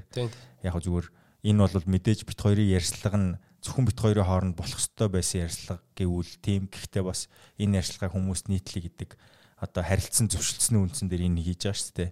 Энэ нь юу гэсэн үг вэ гэхээр нэг талаараа бит хоёрын энд яригдж байгаа зүйлсийг бусд нь сонсоосоо энэ тухай хоорондоо ярилцаасаа магадгүй эндээс зөв зүйлийг юм уу өөрөөсөө тохирсон үннийг аваасаа л гэж хүсэж байгаа шүү дээ. Тэгэхээр энэ нийтийн асуудал бол өөрчлөсөн байна. Хоёроос дэш болохоор л нийт өстэй байна. Тэгэхээр яг хөө зүгээр миний хувийн бодлоор үнэн гэдэг зүйл үнэн гэдэг зүйлийн хооронд яг цаг хугацаа гэдэг л юм байгаа байхгүй тий. Үнэн тухайн үедээ үнэн байж болно. Гэхдээ цаг хугацаа өнгөрсний дараа тэр үнэн зүйл чинь абсолютли худлаа болж болох. Эсвэл үнэн байх боломжтой байсан гэдэг төлөвт ч гэсэн орох боломжтой байх тий. Тэгэхээр нөгөө хүн төрөлхтний амьдрал өнгөрсөн хугацааныхаа датан дээр суурлуулад элдв теорем, элдв үзэл баримтлалыг гаргаж ирсэн ч энэ нь тухайн үедээ болон тэр бодлыг үнэн гэж итгэсэн хүмүүст хамаарал бүхий зүйл болоод хуурчиж байгаа хөөх тээ. Гэхдээ энийг ор үндэсгүй бүр огт байхгүй зүйл болгох хүч нь хүнд нь өөрт нь байгаа хөөх. Тухайн үедээ хүн өөрөө шийдвэрээ гаргах мэдрэмжээ илэрхийлэх гих зэрэг тэр тухайн үний өөрийнх нь тэр шийдвэрээс хамаарад тэгэхээр нөгөө бид нэр хэрвээ энэ нийгмийг аятайхан нийгэм болох ёстой гэж нийтээрээ үзэх юм бол тэр нийт нь өөрсдийнхөө сонголтыг хийх хэрэгтэй байхгүй. Тэр нийт нь өөрсдийнхөө сонголтыг одоо ямар нэгэн байдлаар хийгээл явж ин л та одоо улс төртэй холбогдоход те капитализм социализм хоёр хайраркигаараа социализм дээдэл байгаа шүү дээ. Капитализм доотлолт нь байгаа. А би социалист нийгэм рүү очиж амьдарч үзсэн. Аз жаргалын индексийг аваад үзэх юм бол социализмд нь байгаа хүмүүс нь илүү аз жаргалтай байхгүй. Яг хүнийх нь аз жаргалын индексээр. А тэр хүмүүс өөрсдийнхөө бухимдлыг илэрхийлж байгаа юм нь тэндээс одоо зүгээр энэ бол зөвхөн кубын кейс шүү. Куб улсын кейс те. Тэнгуут тэр хүмүүсийн өөрсдийнх нь хүсэж байгаа зүйл нь фейсбүүкээр ч юм уу видеон дээрээс Холливуудын тухайн амьдралыг үзчихэд тэнд байгаа зүйл нь өөрт нь байхгүй болохоор бухимдаад байгаа байхгүй. А гэхдээ тийшээ явцсан хүмүүст нь үргэлж буцаж ирэхийг хүсдэг. Нөгөө нийгэм рүү. А тэгэнгუთ капиталист нийгэмд нь амьдарч байгаа зүгээр бидэртээ үзүүлээд тэнд байгаа 11 сая, энд байгаа 3.3 сая хүний аз жаргалын индексийг хуваагаад үзэх юм бол тентх нь илүү аз жаргалтай байхгүй. Үлсэхгүй. А гэхдээ илүү хизээч одоо юмыг илүү хэрэглэхгүй.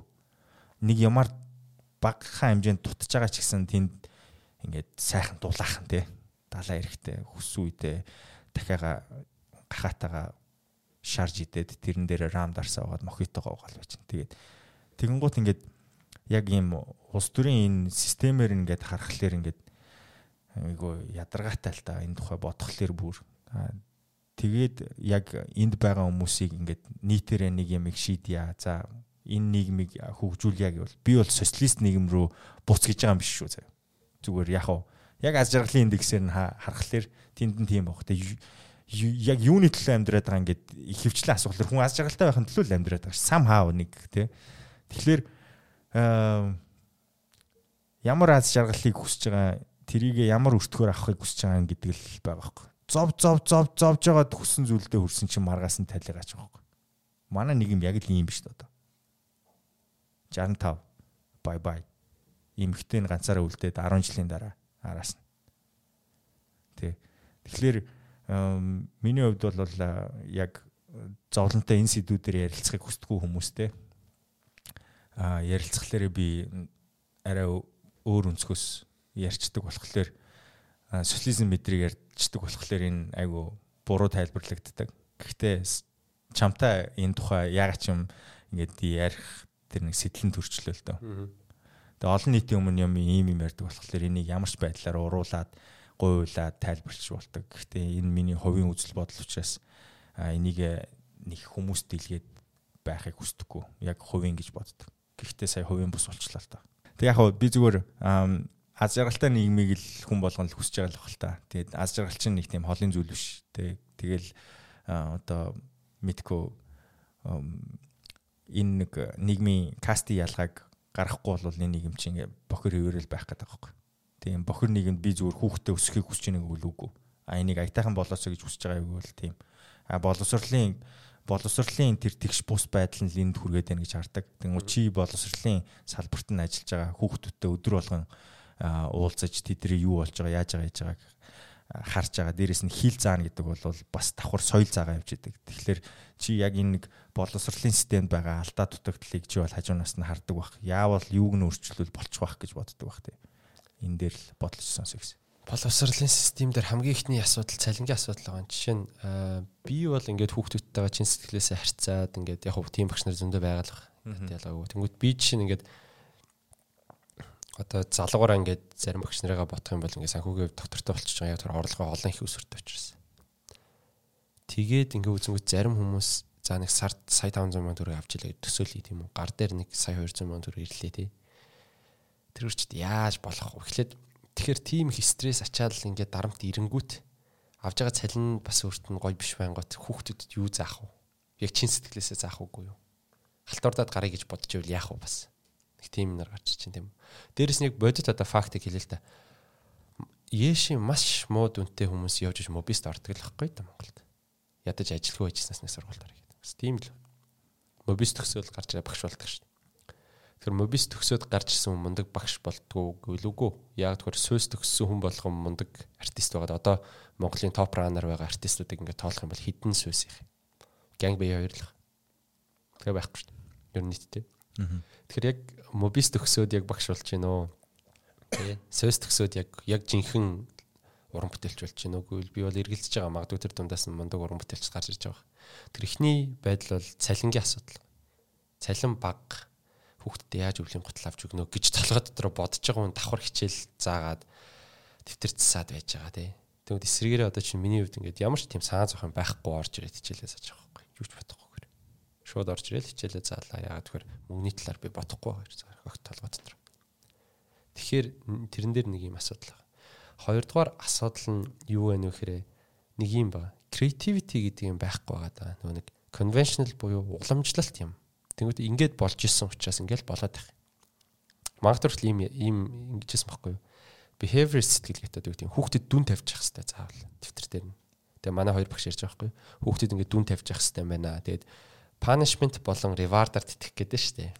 Behaviorism байсан шүү дээ юм үзэл BF Skinner хөлөөд. Тэр муу дүн 50, муу байвал сайн байвал сайн дүн 50. Энд чинь амтан дээр бол хэрэгждэг л дээ. Хүн дээр бол бүгдэн дээр нь бас их хэрэгчгүй гэдэг. Амар комплексд бид нар. Тэнгүүт зарим хүнд ингэж байгаа байхгүй юу? Оюун санааны хувьд болохоор ихтгэл бишрэл ч юм уу тань мэдэх хүн талаасаа тэр хүнд дүн угаасаа хэрэггүй үл яг уу. Тэ. Тэгвэл яаж тэр хүнд урамшуулах вэ гэдэг. Тэгэхээр нөгөө арга зүүн талаасаа багш нар нь өөрсдөө нэг хуучин нэг арга зүйтэй тэгээд тэрийг ингээ авч явал. Өө ингээ болоо л байсан юм чи болоо л. Тэ. Тэгвэл нөгөө creative ингээ process ороод ирэхээр нэгдүгээр тэр хүний ажлын темпийг алдагдуулах гад байна. Тэ. Тэгээ өөрт нь жоохон төвхтэй болгоно. Интергээд ингээ creative process орж ирэхээр тэрнээс жоохон хаалттай байх гэдэг. Оо ингээд яваад болж исэн учраас ингээд яваад бай. Угаасаа л юм биш. Гээд байгаа тэгтээ яг бодит байдал дээр харъя л та. Би ингээд 81 гээд одоо ирээдүйн төсөлбөр ингээд хотын захын сургууль төгсөөд ингээд гарч ирсэн физик, онлайн физикийг би өөрөө сүлд нь уншиж судалж байгаа. Generics би өөрөө сүлд нь уншиж судалж байгаа. Бүх сэдвүүдийг би өөрөө сүлд нь уншиж судалж байгаа. Их сургуульд ороод. 10 жил юус юу ч сураагүй. За 10 жилийн багш нар яадаг гэсэн бодтор нэг багш хичээл орж байгаад орж ирэл гутал авчиж ирэл зардаг гэсэн байхгүй. Гутал. Нөгөөд нь гутал оруулж бус багш нар ах уу хичээлийн голоор орж ирлээ. Гутал талаа зарлаа. Тэ? Юу бодит факт нь тэр. Нэг багш шууд орж ирэл нэг презентацийн шиг юм харуулчаал тэгэл хуулуулаас болгож идэг номын хөвчөл бүгдийг нь холуулаас болгож идэг юм. Одоо арай гайгүй болж байгаа гэж магадгүй. Тэгэхээр нэгдүгээр багш нар төгсөж байгаа сургуулийн чанар маш муу байна. Нөгөө нэг хүмүүс нь өөрсдөө open minded хүмүүс төгсөхгүй байна. Яг Монгол хэлээ мундаг заадаг, англи хэл мундаг заадаг байж болно л доо. Гэхдээ гарч ирээд open minded байж чадахгүй. Зарим англи хэлний багш нар англиар ярьж чаддаг шүү. Ихэнх нь амар сонио. Англи хэлний багш гэдэг англиар ярьж чаддаг хэрглэж өөрөө чаддгүй яаж яг дөрмөл заадаг юм байгаас тийм. Тэг ингээ үзэхээр тэр сургууль нэгдүгээр асуудал энэ тэр сургуульд бүр бүрэн дөрөв. Би бүр яг зохиж идмэрхгүй мобис. Уус үнэн шүү дээ. Хүн болгон л мэдчихэж шүү дээ. Ямар байдгийг. Одоо ингээд хэрвээ мобис сайн сургууль байсан бол бид нар 10 жилийнхаа багш нар бүгд нь магтаад ярьж байгаа шүү дээ. Хідүүн магтдаг л яг бодит фактн дээр. Ебэс төгссөн хүмүүс байсан а тэр хувийн сургуулийн хүүхдүүд бол тустай асуудал. Хоёрдугаар тэр багшийн цалингийн асуудал болохоор хүн чинь талхаа яа гэж бодож байгаа хүн чинь яг хүмүүст бас чин сэтгэлээсээ юм зааж чадах уугүй юу. Өөрөө чөлөө цаг гаргаад жишээ юм судлаад мэдээд хүүхдүүдтэй тий. Тэгээ тэд нар өөрсдөө бас яг орчин үетэй хөл нийлүүлж чадах гэж нэг үгүй багш нар л. Одоо бидний энэ дижитал метаверс энэ мэдэхгүй шүү дээ coin NFT яаж гаргаад байгаа юу болоод байгаа стример яаж хөгжим яваад байгаа social media яаж байна өөрийнхөө брендийг яаж үүсгэх үү мэдэхгүй. Тэгвэл жишээ нь би чи одоо жишээ нь багш гэдэг брендингтэй байгаад ш давхар репрессээ гадна. Тэгэхээр им яаж ажиллаж байна тэр хүмүүс мэдэхгүй байгаа даа байхгүй. Тэгэхээр нөгөө л нэг simple нөгөө нэг багш нар тий уул нь од багш байж болно ш лаг. Бүх хүн таньдаг гэхдээ багш байж болох байхгүй. Тэгэхээр айгүй олон юмнууд буруудах шалтгаан байна. Гэхдээ би ерөөсөө юу ярьдгүү. Нийгмийн асуудал ерөөсөө ярьдгүү. Ярих амар дургу. Асуудлын талаар яриад гомдлоод байх нь тэр асуудлыг шийдэчихгүй шүү дээ. Тэгэхээр энэ хүмүүстэй байж хата би 76 ч юм уу, замын төгжрээ ч юм уу нийгмийн асуудал рогт ярьдгүү. Хүмүүс тийм ярихаар бас туртаа бас байдгүй. Ягаад тэгэхээр би шийдэл олохгүй л яваад шүү дээ. Одоо юм яг батаре жоох хүүхдүүд юм хичээл зааж байна. Дуу хийж хүмүүст үнгүү хүргэж байна. Өөр юмнууд продюс хийж байна эн чинь яг боддоор хийж болох юмнууд байгаад байна тийм үү. Тэгэхээр ингээд асуудлын талаар ярилцаад байх нь өөрөө бас тийм зүв зүйтэй юм болов? Ягаад тэр хүмүүс аягүй их гомдолтой аягүй их ярьдаг. Би мастрын сэтгэл судлалын мастер сурч ирсэн сая. Тэгээ би ажиллаад дийлхэ билээ болцсон бүр. Маш их ажилтай байгаад. Тэсний манай сэтгэл судлалын мастер их чинь ингээд тойр зугаад өста хилингээ хаацсан ингээд өста улс юм байна. Ингээд шийдвэр ингэж буруу гаргалаа гэдэг. Тэгээ би тэр хүмүүс бүр ууралсан биж ихнэр яг шударгаар та өөрөө яг юу хийж чадах юм? Яг юу хийж байгаа одоо өнөөдөр? Нийгмээ сайжруулах ингээ яриа байж юм та нар 30 40 хүмүүс юм байж. Тий. Би ингээ 26 та залуу хүн биш. Би ингээ чадхаараа юм хийж байгаа. Тэг би гэхдээ надад улсынхаа талаар гомдолдог байхгүй. Тэр улсын талаар гомдлох маш амархан шүү дээ. Бүгдээрээ л гомдлоо тавил гомдлоо юм шүү дээ. Жохо хөвгтөж гомдлоо шүү. Тэгэхээр тэр жоохон надад нэг амар жоохон төвхтэй санагдаа. Гэхдээ подкастны үүднээс бол ингээд идеалистик байдлаар ингэж ярих нь бол гоё а тэр жирийн байдлаар би хүмүүстэй тийм талаар ярьдгүй ерөөс годамжинд ч юм уу хоол мал тарчих тэрс огт ярьдаг. Аа. Ярих дурггүй. Би чиний заах аргыг чи заах арга хинээр заалгуулсан яаж сурсан талаар ч мэдмээр санагчлаа. Заах арга би ч ерөөсөө өөрөө self study шүү дээ. Өөрөө өөр өөртөө заасан бүх юм англи ч гэсэн. Аа. Яг сургалтнууд явж исэн гэхдээ тусуулаагүй надад яг бодтоор бол. Тэгэхээр заах арга зүй гэдэг юмыг би яг цэвэрлэл ерөөсөө өөрөө уншаал, их судлаад заах явцтай болж байгаа юм чинь. 3 жил багшилж шүү дээ. Эхний нэг жил бол тэгэл салан палан байж байгаа. Хоёр дахь, гурав дахь магадгүй 10 жилийн дараа бүр сайн багш болох байх. Гэхдээ одоо бол маш их юм уншаад тэгээ тэндээсээ л ер нь арга зүйнүүдээ олж харж байгаа. Сэтгэл судлалын арга зүйнүүд их ашигладаг. За энэ хүүхдүүдтэй яаж харьцуул зүгээр юм гэр бүлийн асуудалтай байгаа хүүхдтэй яаж харьцах уу? Амжиргааны төвшөнд доогоор байгаа хүүхдтэй яаж харьцах уу? Гэхдээ маань сургууль харьцангуй нөгөө төлбөртэй учраас бас амжиргааны төвшин бүр нөгөө нэг гэр орооллын бүр ядуу хүүхдийн тэр арай харьцангуй гайгүй л те. Тэгэхээр миний заах арга зүйхээс илүү би илүү шудраг байхыг хүсдэг. Бас тэр Jordan Peterson дээр байдаг шүү дээ. Хүүхдээ хит аюулгүй сул дорой болох уу, жоохон аюултай газар хүчтэй болох уу гэдэг хоёр сонголт орчиж байгаа. Тэгэхээр нөгөө нэг урамшууллын систем хүүхдүүдийг ингээд гоё ингээд юу гэдэг дэмжих хэвээр энэ төр гэлдэг те. Сая маань сургууль дээр open mic болсон байхгүй. Тэгээ open mic хүүхдүүд зохион байгуулалт тэгээ дуулсан зөндөө хүүхдүүд. Гоё гоё дуу дуулаад. Тэгээ багш нар бол мэдээж алгадчихшаал. Бүх хүүхдүүд алгадчихшаал. Тэ. Би тэрийг буруу гэж бодож байгаа. Яагаад вэ гэхээр нэг юм байна. 10 жилийн өмнө урлагийн үслэг тэгж болдог гэсэн байхгүй. Одоо чинь rocked bay coverж гэдэг ч юм уу ингээд coverлог хүмүүсэн солигдсон болохоос биш. Юмнууд нь бол техник технологи нь өндөр хөгжиж байгаа чинь бол хүмүүс бол хөгжөөгүй байх гэж би ярих гэдэг. Тэгмээд 10 жил 20 жилийн өмнөх хүмүүсийг бол би буруутгахгүй. 20 жилийн өмнө бол coverлохоос арга байгаагүй энэ хүмүүст чинь.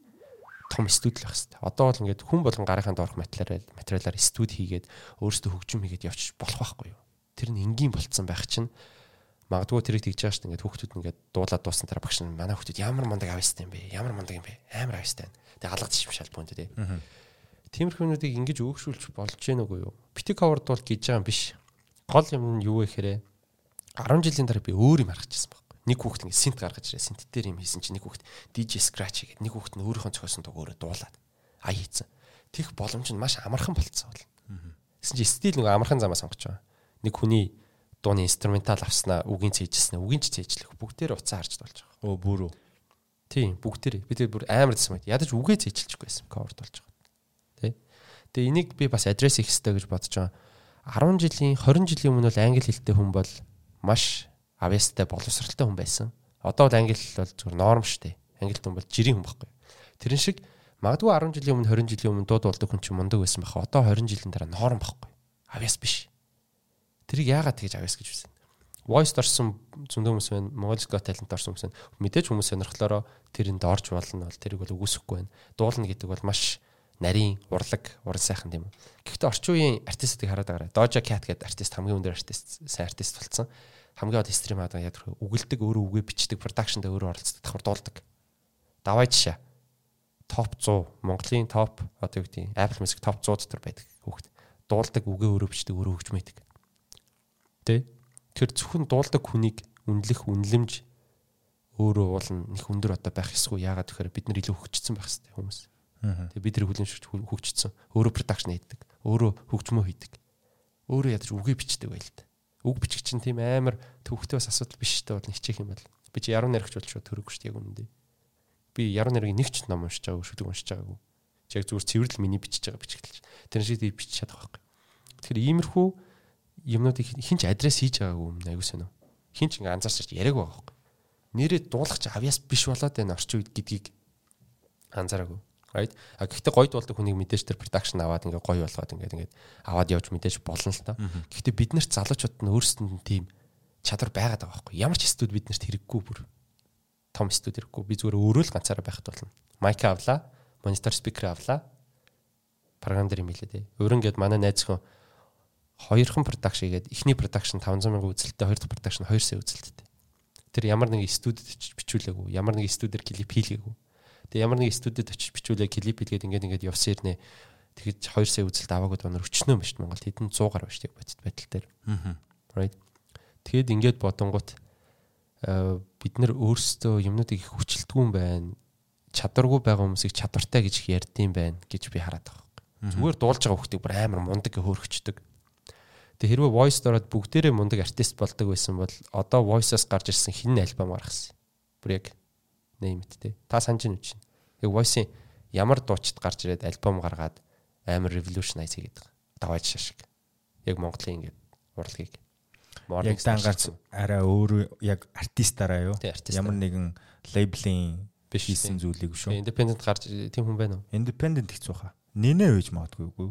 Нинэ чинь одоо би нинэ voice нинэ би production би баг. Гэхдээ би зүгээр миний ойлголтоор өөрөө бичдэг аяа зөхиодгүй ч магадгүй. Тийм өөрөө бичдэг мэдээж. Тийм. Тэнгүүт одоо биднэрт бол тэр чинь дефолт болчихж байгаа байхгүй. Өөр үгүй өөр үгүй бичдэггүйхээр би гайхаа шүү дээ. Чи тэгэд хиний одоо хайр дуулж байгаа чи өөрийнхөө хайрыг дуулахгүй байгаа юм уу? өөр хөгшин хүний бицэн харагдуулдаг юм. 35 та хүний ингээд цаасан дээр булгасан хариг өөрийнхөө харигч болдог юм. Тэгээ чамд яг гой дуулгаж байна чи. Өөр хүний. Одоо тэгэхээр энэ дээр би даасан гэдэг нэг үг хэллэг ба шүү дээ. Энийг одоо болимоор байна. Нэг хүн мейкапыг хийж өгөөд, нэг хүн арранжментыг хийж өгөөд, нэг хүн микс мастерыг хийж өгөөд, нэг хүн хөгжмийг хийж өгөөд, нэг хүн клипийг хийж өгөөд, нэг хүн эдитийг хийж өгөөд бүх юм хийснэ. Миний би даасан анхны уран бүтээл чамайг даагаад байгаа байсан юм шиг. Тэ. Тэр нэр томьёон дээр хүртэл жоохон шийдэл болон гаргачихвал би даасан гэд би уд нарай өөрөөр бодохгүй. Би даасан гэхээр даваа шаа бодогддог. Тийм үү? Вандебо бодогддог ч юм. Би даасан гэхээр өөртөө хөгжим хөгжим хийдэг байсан тий. Тэгэхээр энэ дээр нэг юм хөөргөлтийн асуудлууд байгаад байгаа нэг нэг хүмүүсийг хөөргөл. Дээрэс нь эн чинь бас мөнгө олох хэрэгсэл гэж би хардаг. Яг тэр чинь Universe Space Song дээр ингэдэг л байсан шүү дээ. Яг адилхан дуудлаа дараа жил ирэх гэдэгсэн байна. Тэгээ яг адилхан дуусан бол ягаад тэр хүний дараа жил ирэх гэдэг. Одоо тэнцвүүлчих болохгүй юм. Сэн тий. Тэгэхээр энэ ингээд шоунаар өөрсдөө яг Монголын урлагийг мэдээж хөгжүүлээд хүмүүсийн дуудлах ингээд хүсэл сонирхлыг илүү бадрааж иж магадгүй.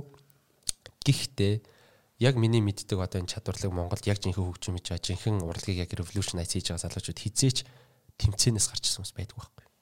Хизээч тэмцээнд орохгүй яг тэр хүмүүс тэр тэмцээнд голох байхгүй. Хин нэг нэр шүүлгэн гэсэн юм байхгүй. А тэр тэмцээнийг шүүж байгаа хүмүүс бол домгууд тийм үү болдуука бүгд домог болцсон хийдгээ хийгээд бид нар суурин тавьдагсан маш том хүмүүс те. Тэгвэл тэр хүнд өөрт нь бас нэг тийм артист гэсгэлээ байх хэрэгтэй гоо шин би яагаад болдоо шүүлэх хэвтэй лээ. Би яагаад укагаар шүүлэх хэвтэй лээ. Миний арт. Аа. Тэ? Олон хүмүүсээр өөр хүмүүсээр шуу шивлэгч л. Би тэр хүнээс илүү ээж болж зарим юмараа гэж бодохгүй уука гэж угаасаа мунд учраас би тэр үнээр шүүлгэн энэ хүн миний замыг ингээ заагаад аваад яв гэж бодож байгаа бол тэр хүн уран бүтээлч болох болоогүй л байна гэсэн үг бие таах болоогүй л байна гэсэн үг юм. Хаа бас. Хаа бас. Тэгэхээр одоо үед заавал ямар нэгэн сууг бид нарт хэрэггүй байхгүй. UBS Music гэдэг суугаар дуун гарч ичиж болдог байха болцсон. Independent бид нар чи өөрсдөө бидний Instagram бол маш том маркетинг сууг. Бид нар бие даацсан. Тэгэхээр бид нарт юм хэрэгтэй биш байхгүй. Бид нар зүгээр техник технологи л хэрэгтэй. Зөв микрофон, зөв програмууд, зөв микс мастеринг юмнууд хэрэгтэй. Тэрнэш бид нарт ямар нэгэн лейбл хэрэггүй яг. Аа Тэрийг яагаад анзаарахгүй нэг тийм байна. Чи яг энэ music industry-гийн зах зээлийн судалгааг анзаарч ер нь хийгдсэн судалгаа байдсан болов би мэдэхгүй байна л да. Гэхдээ яг артистийн өнцгөөс ер нь энэ яг чи бас түрүүн ярианд дурдсан шүү дээ. Гинжний тухай иш татахта угаасаа би энд байдаг учраас тэрийг боломжгүй гэдгийг мэдчихэж штэ гэ тэ. А артист яг а энэ индустригээс бүр ингээд амьдралаа бүрэн шийдэх тэр боломжтой юу? уука их чиг бүр ингээд цөм хийт бол магадгүй юм бүр ингээд маш том хийт хийгээд тий маш том хийт хийсэн байл магадгүй тэнгүүт одоо нэг асуудал байгаа мэдээж манай өмнөх үеийнхэн биднэрт маш олон юм хийж үлдээсэн дээ маш олон юм бүтээж босгосон тэрний ачаар бид нар одоо ингээд ингэж хурдцтай мөнгө олоод ч юм уу боломж болцоотой явж байгаа тийм үү гэхдээ шийдэгдээгүй маш олон асуудал байгаа жишээ нь эй зэрэглэлийн артист гэж хин топ раннер гэж хин хэнийг топ раннер гэж үзье секс цагаан богд юм даваач юм морнгстер юм хин Тэгээ тэр хүмүүс хідэн төгрөгөөр үнэлэгдэх ёстой юм. Гадаадын лейблүүд байгаа шүү дээ. Би зэрэглэх бол хідэн төгрөг авна. Си зэрэглэх бол хідэн төгрөг. Ямар ч тийм систем байхгүй. Ороод ирэхээр. Чинь би гиг дээр өөргөө хідээр үнэлэх ёстой юм. Шинэ жилээр би хідээр тулах ёстой. Бүү мэд. Аа. Right? Бүү юу ч байхгүй. Тэгснэ давхар одоо чинь караокед нэг дуу явж идэг тийм. Миний дуу явж идэг. Миний дуу нэг суугаар явж идэг, нэг эфемер явж идэг. Надад мөнгө орж ирдэг гэж байдаг. Тий. Миний дуг нэг нөхөр коверлаад байдаг. Би тэр коверлж болно болоогүй шийдэг байх чинь нэг нөхөр коверлаачих шүү дээ. Дургу байвал яах юм бэ? Тэгэхээр тэр асуудлуудыг ер нь шийдэггүй. Гэхдээ яг M music бол тэрийг шийднэ гэд бааж явах бол сүлд ярьжсэн каракет тоглуулсан ч гэсэндээ тэрийг бол тэрний ажил бол хийгдээд тусдаа явж байгаа юм байлээ. А санхүүгийн хувьд одоо боломж болцсон илүү өндөр болцсон. Хамаагүй өндөр болцсон. Яг одоо энэ хөгжмнөөс олж орох мөнгө. Одоо ингээд бодож үзэхээр биднэрт ямар ямар боломж байна гэхээр компаниудад дуу хийж өгч болж байгаа продюс хийгээд. Тэгвэл бид нар продюс хийх нь заавал би production ч юм он доф орох шаардлагагүй шүү дээ. Аа. Яг тэгэхээр магадгүй техник технологийн тэнд мэдээж илүү үнэтэй байх. Илүү удаан мэрэгчлэн байсан баг. Гэхдээ хөгжим гэдэг юм чинь өөрөө бас мэдрэмж шүү дээ тий. Тэгэхээр тэнд 20 жил хөгжим хийсэн хүнээс энд 5 жил хөгжим хийсэн хүн илүү хөгжим их боломжтой байхгүй. Илүү. Тэр хүмүүс чинь зэвэрсэн байж магадгүй шүү дээ. Right. Тэгэхээр ингээд наан ингээд аваад үзэх юм бол биднэрт бол өөрсдөө хөгжим их боломж нь байна. Тэрийгэ зарж борлуулах боломж байдаг болцсон байна нэгдүгээрт. Хоёрдугаарт газрууд нэг юм ойлгодог болсон. Ямар ч ивент хийсэн DJ артист хоёр байх хэрэгтэй юм гэдгийг ойлгодог болсон.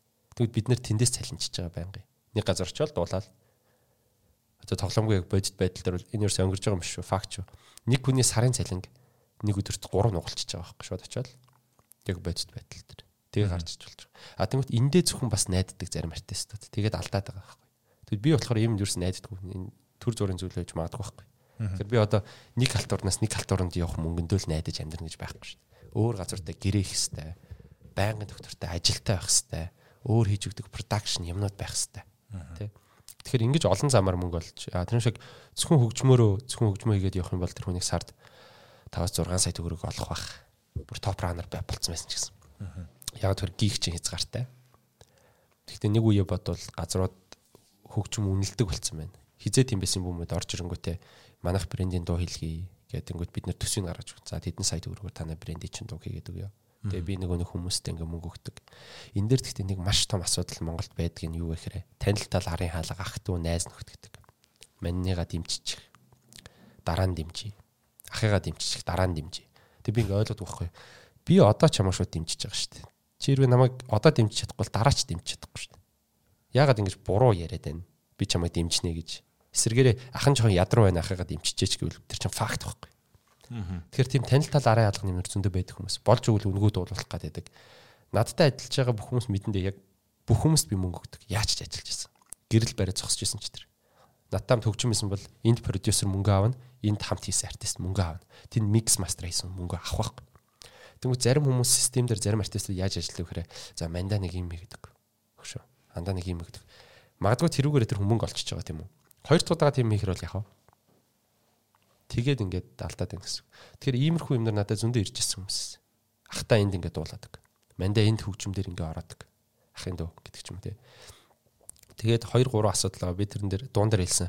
«Э, би дуучин биш, чамд үнгүй юм өгдөг чиний дүүчин биш гэдэг. Тий. Тэгэхээр эднийг бид нар өөрсдөө шийдэх хэрэгтэй артистууд. Нэг ах ингээд залангуут оо сайн байна аага. За ойлголаа аага. Одоо ч очие. За за биш. Яг зарчимтай бодтер явах хэрэгтэй. Миний цаг бол үнэтэй тэр өдөр би тантай тедэн цагт уулзах байхад би оронд ийм хэмжээний мөнгө олж болох хэвээр. Та энэ мөнгийг надад эхлээд өгч чадах уу? Чадахгүй бол би ч гэсэн тустай амьдрал тэрвш одоо үед бол шүү дээ тэр ахмах гэдэг юм нар чинь биднэрт нөлөөлөхө болцсон байхгүй. Яг тэр миний түрүүний хэлсэн шиг Instagram, YouTube гэдэг чинь бидний хувийн өмч өгөөд энэ зүйл чинь бидний капитал энэ чинь хинээс ч хараад бос. Тэгэхээр тэр хүн миний YouTube сувг угаасаа хаалгаж чадахгүй, миний Instagram-ыг хаалгаж чадахгүй хуучин бол заавал нэг хідэн хүнээр дамжаад нэг студ ороод заавал нэг том студ орж иж од болоод UBS Music заавал болох ч юм гараар дамжиж иж од болдог гэсэн мэл одоо тэр үе өнгөрцөн баг.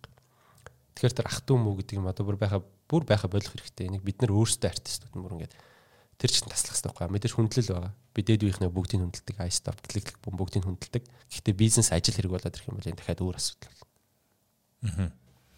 Аа уран бүтээлчийн яг саяны яг үнэлгээн дээр чинь би бодлоо л та нэг дуу бүтэх энэ оюуны бүтээл учраас яг үнэлгээ гэдэг тогтоход айгүй хэцүү зүйл юм байна. Аа кино бол нэг тийм үнэлгээтэй явааддаг. Аа та нарын яг хийж байгаа ай үг За энэ хоёр за mix mastering энэ гурав тогтсон ханш байд юм уу? Зах зээлийн хүмүүс янз янз байдаг гэсэн. Тэгвэл нөгөө нэг одоо За одоо шинэ би нэгхэн жил болж дээ индастрид орж ирээд. Би бол өөрөө ханшаа шууд өөрөө л өгт очиж байгаа байхгүй. За нэг тэдэн сая төгрөг болно гэдэг. Шууд тогтоогоод. Зарим хүмүүс л яг өөрийнхөө битг 200 мянга 300 мянга гэд үнэлдэг хүмүүс байдаг юм байна. Гэхдээ тэр хүн өөрөө өөрийнхөө топ ранер гэдгийг бас мэдчих хэвээр зарим хүмүүс бол. А мэдээж топ ранер биш. Арай баг зэрэглэл артистууд байгаа шүү.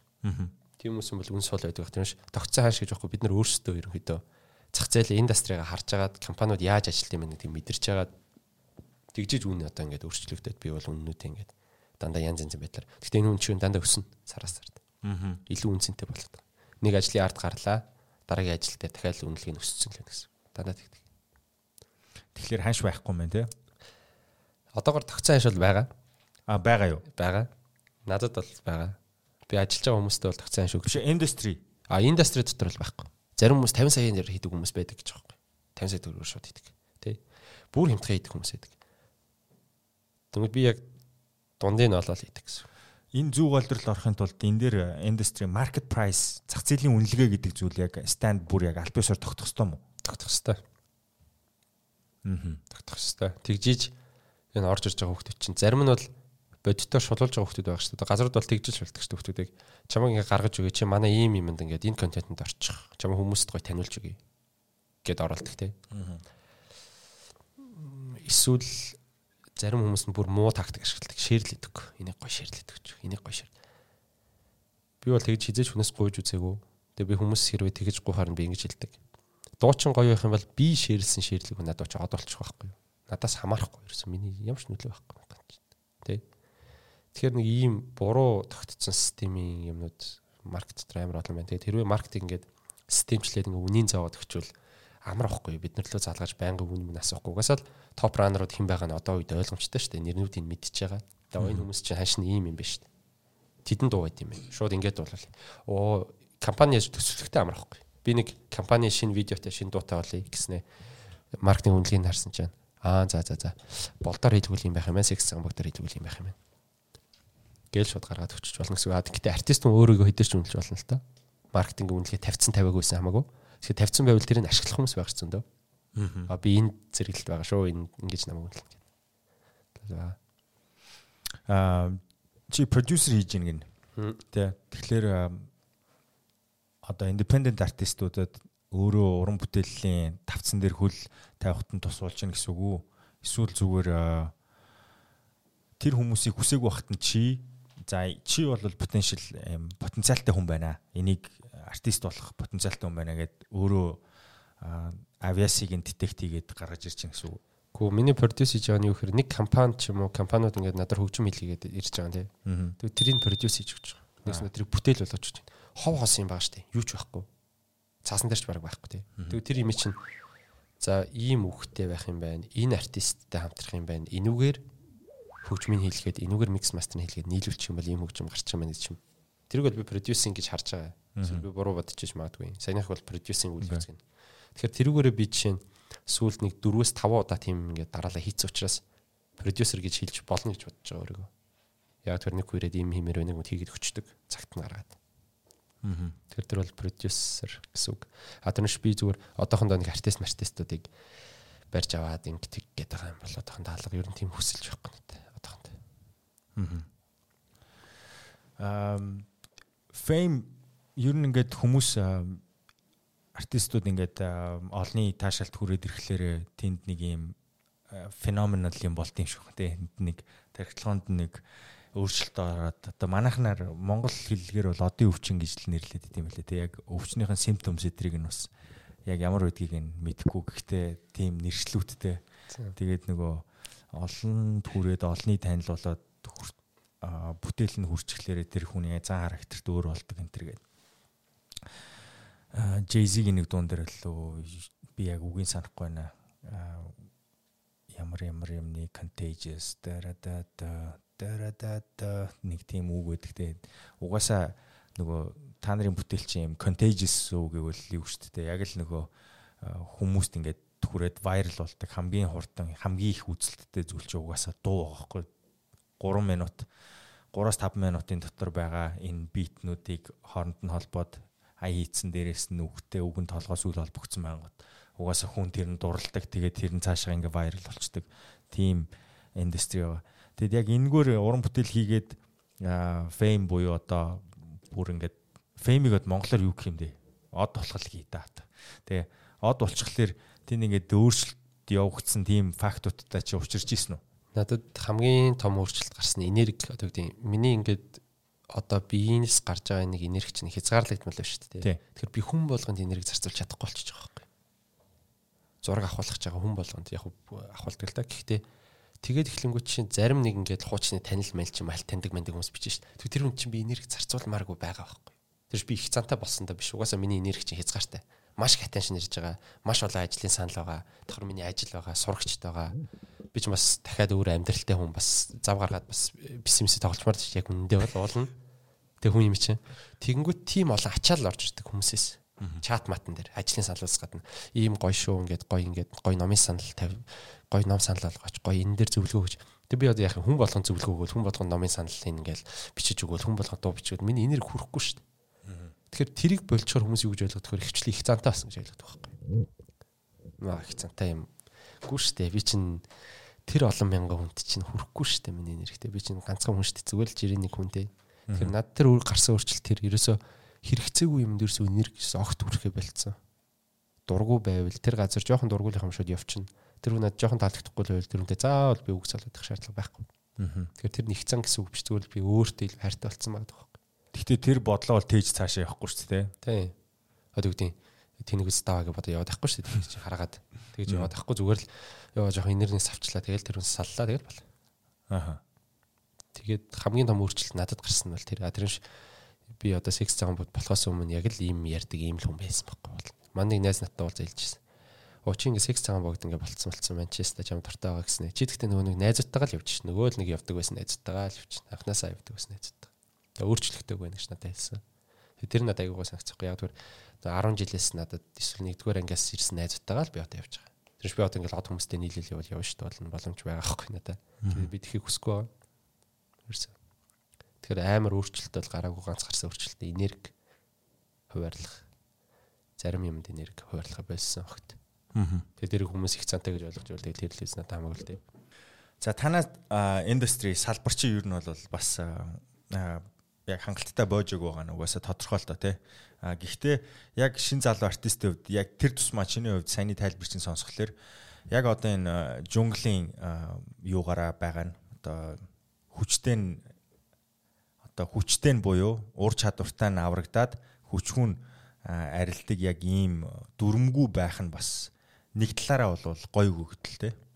Аль хизээний бүх юм нь голдролтой орцсон одоо бүх юм нь яасан байх юм бол магадгүй зүгээр нөгөө энэ урлагт яг амжилт гарах байсан хүмүүс нь ямар нэгэн одоо процессын доголдлоос болоод өөр тийшээ өөр салбар руу орцсон байх магадaltaй. Гэхдээ яг юм жунглаараа байгаа нь нэг бодлын гоё ихгүй. Хүн өөрөө гарч ирээд ямар нэгэн өмнөх үеийнхэн тогтооцсон маркетаар биш өөрөө ингээд бүх юм ингээд хийгээ явж гин гэдэг чинь нэг бодлын гоё өгөгдөл баг зөв тэр талаас нь харах хэрэгтэй болов тэр тусмаа залуу артистууд тэгээд зүгээр л яг хүснээ хийгээл тэрийг хүснээрээ үнэлээл агуул тэр үе захгүй бол тэр л үстэй.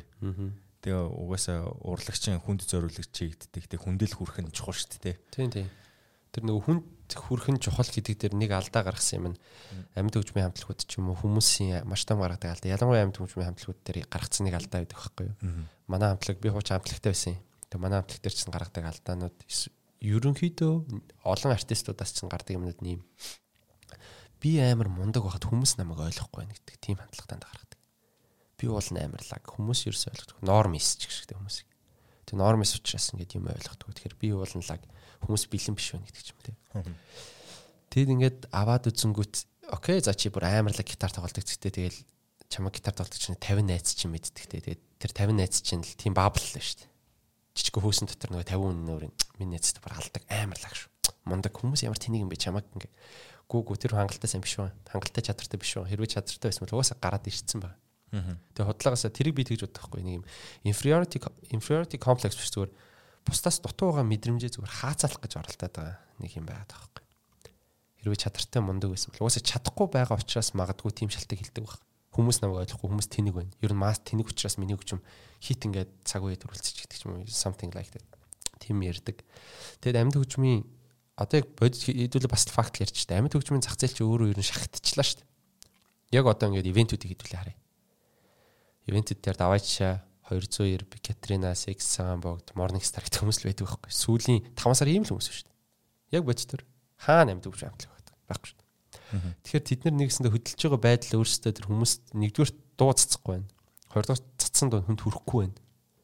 Тэнгүүт буцаад нөгөө нэг юурууга зөвхөн амьд гэж юм биш зөндөө олон юм артист байна. Буцаад ингээд масс руугаа дандаа чиглэлдэг. Маашл тэнийг байна гэнг бизнесд гэдэг юм. Гүрс тэр гэнг би чинь зөв тоглоод байгаа байхгүй? Зөв байгаад хүмүүст ойлгуулад байгаа. Ер нь тэглээч хүмүүст ойлгуулах гэж юм хийж байна. Ухаантай хүмүүс юм ойлгуулж чаддаг байхгүй юу? жоохон жоохон нэг мундаг биш гарууд чинь харин ингээд хит ингээд ингээд төвхтэй тэг хүнд ингээд ойлгомжгүй яриад байдаг шүү.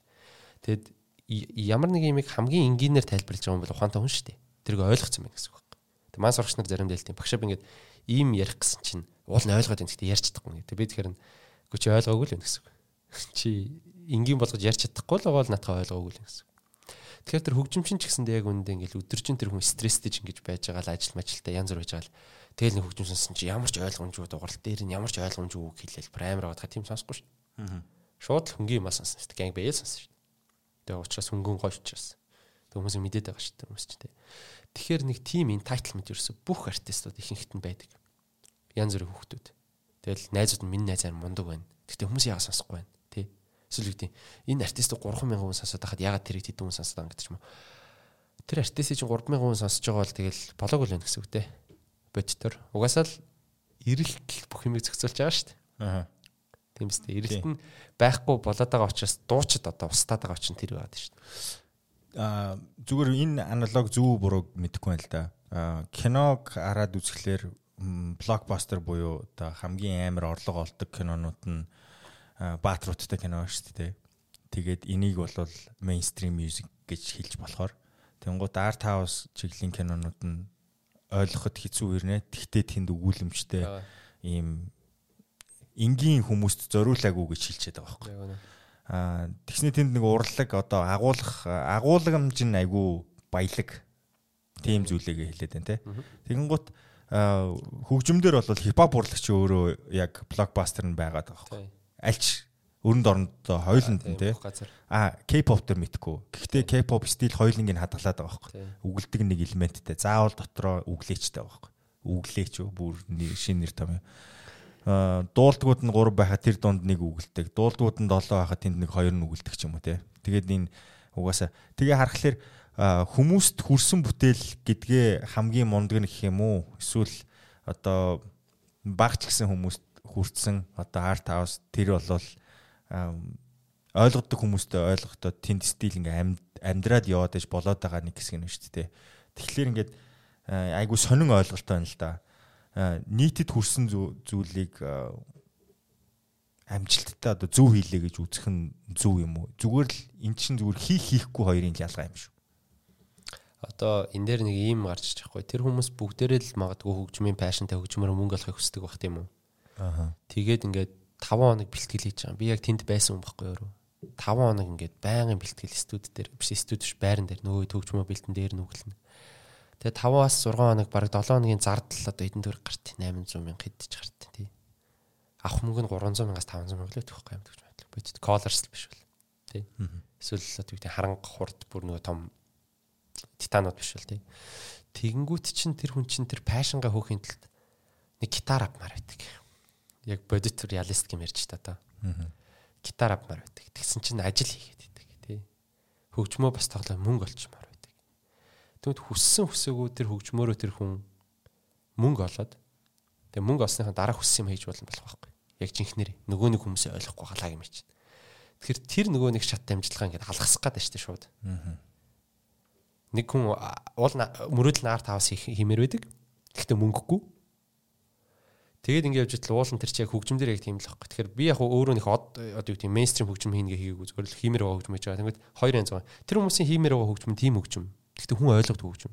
Миний хиймээр байгаа хөгжим ийм хөгжим гэхдээ хүн ойлгодог юм байна. Гэхдээ бас ашигтай юм байна тэр. Right? Бас өөр өөргөө л хийж байгаа. Тэгмэд тэр нь бас тэрүүгээрээ гол нь онцгой гэж бодоод нөгөө хэдийгэ блейм хийгээд ах юм шиг шаардлага байхгүй. Тэрэн дээр би тэр хүний хөгжмөд муу гэж байгаа юм биш.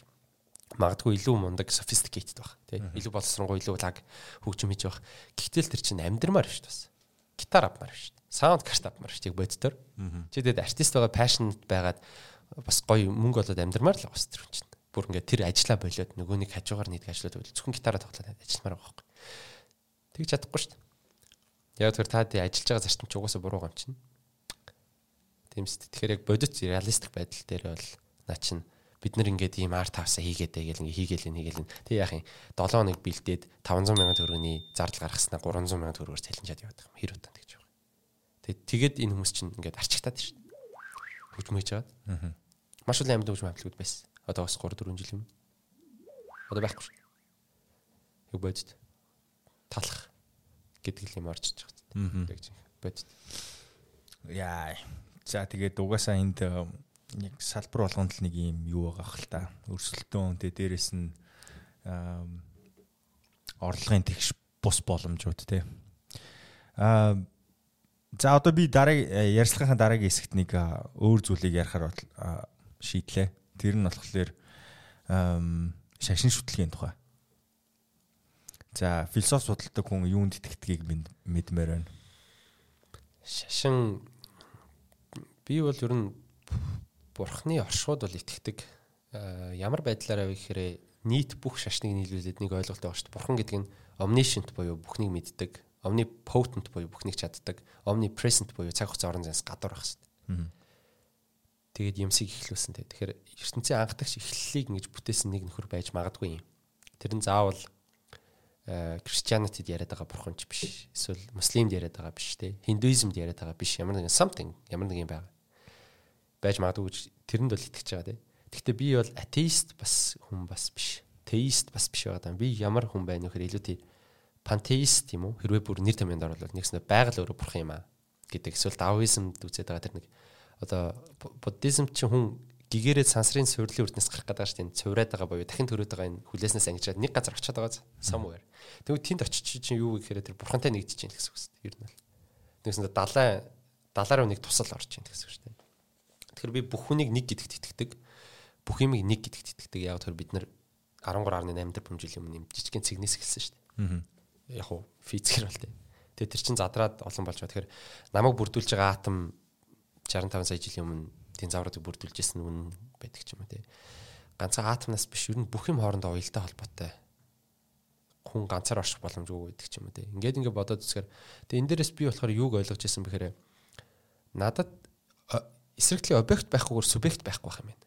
Яг тэгэхээр үнэрлэн гэдэг чинь ямар нэг юм үнэрлэн гэсэн үг. Харна гэдэг чинь ямар нэг юм харна гэсэн үг. Сонсно гэдэг чинь ямар нэг юм сонсно гэсэн үг. Тэрнээс тэр субъект дангаараа байх боломжгүй байхгүй. Харин тий.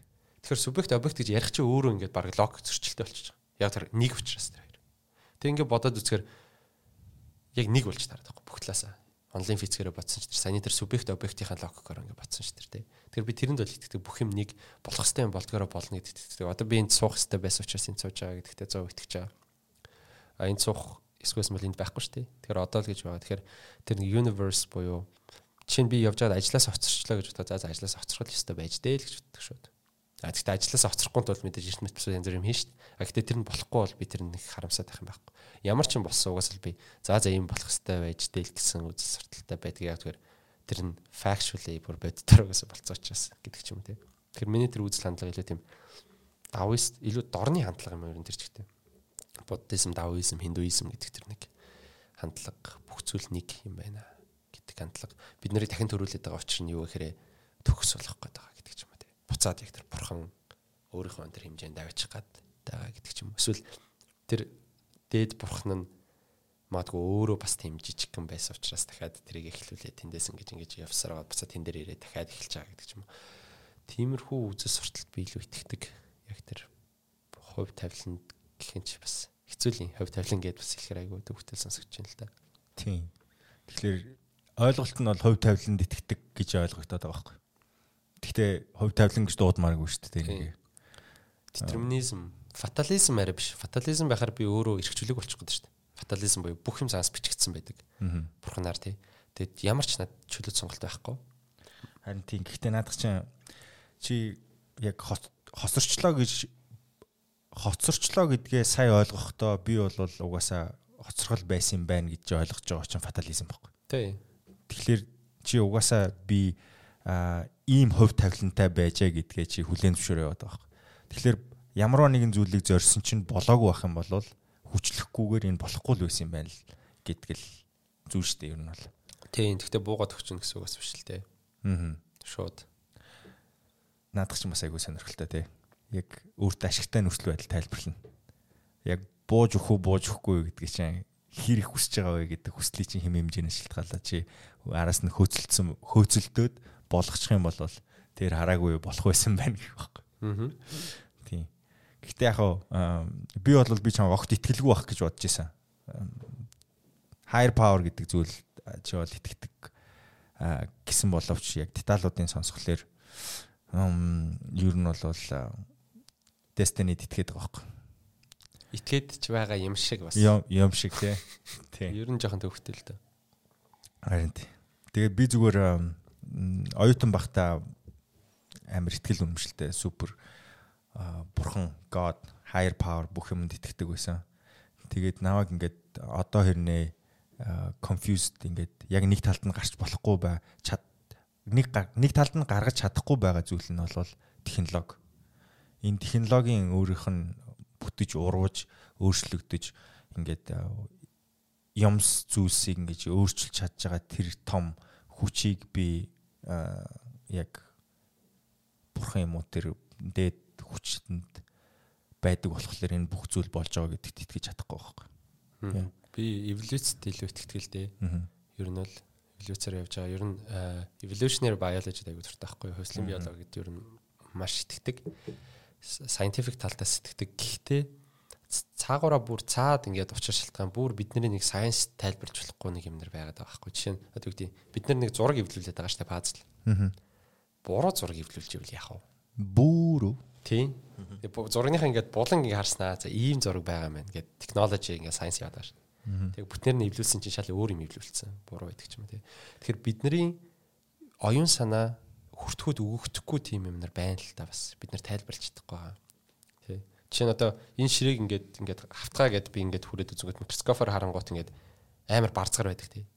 гэдэг ч юм уу тий. Маш ингээд холоос ингээд мега ертөнцөөс нь харуул энэ ширээ байхгүй. Тэгэхээр алийн үнэн гэх юм. Тэр барцгар нь үнэн юм уу? Тэгшгэн нь үнэн юм уу? Тэнд мега ертөнц харагдаж байгаа байхгүй гэдэг нь үнэн юм уу? Тэр ямар нэгэн зүйлийг бүр define хийх боломжгүй байх бод төр. Ийм зүйл. Хэлбэрийн ч гэсэн. Энэ ширэг чинь ямар хэлбэртэй гэдэг define хийх боломжгүй яг тэгэхээр бүх өнцгөөс харахад өөр байгаа. Микроскопоор харахад бас өөр дээрээс харахад өөр гэдэг Ингээд яваад үзэнгүүт бидний одоогийн ингээд байгаа сайенс ч юм бүх юм бидний хүртэх үү болон оюун санаанд л ингээд хязгаар хязгаарлагдж байгаа шүү дээ. Тэнгүүт яг оршихуг бас тэрнээс том байвал яах вэ гэдэг нэг асуудал гарч иж байгаа. Тэрнээс бүр асар нүсэр тэгээ бүр мистикл юмнууд тэрийг удирддаг байвал яах вэ гэд ингээд бодоод үзэхээр бас яг үгүйсгэж болохоор юм биш тий.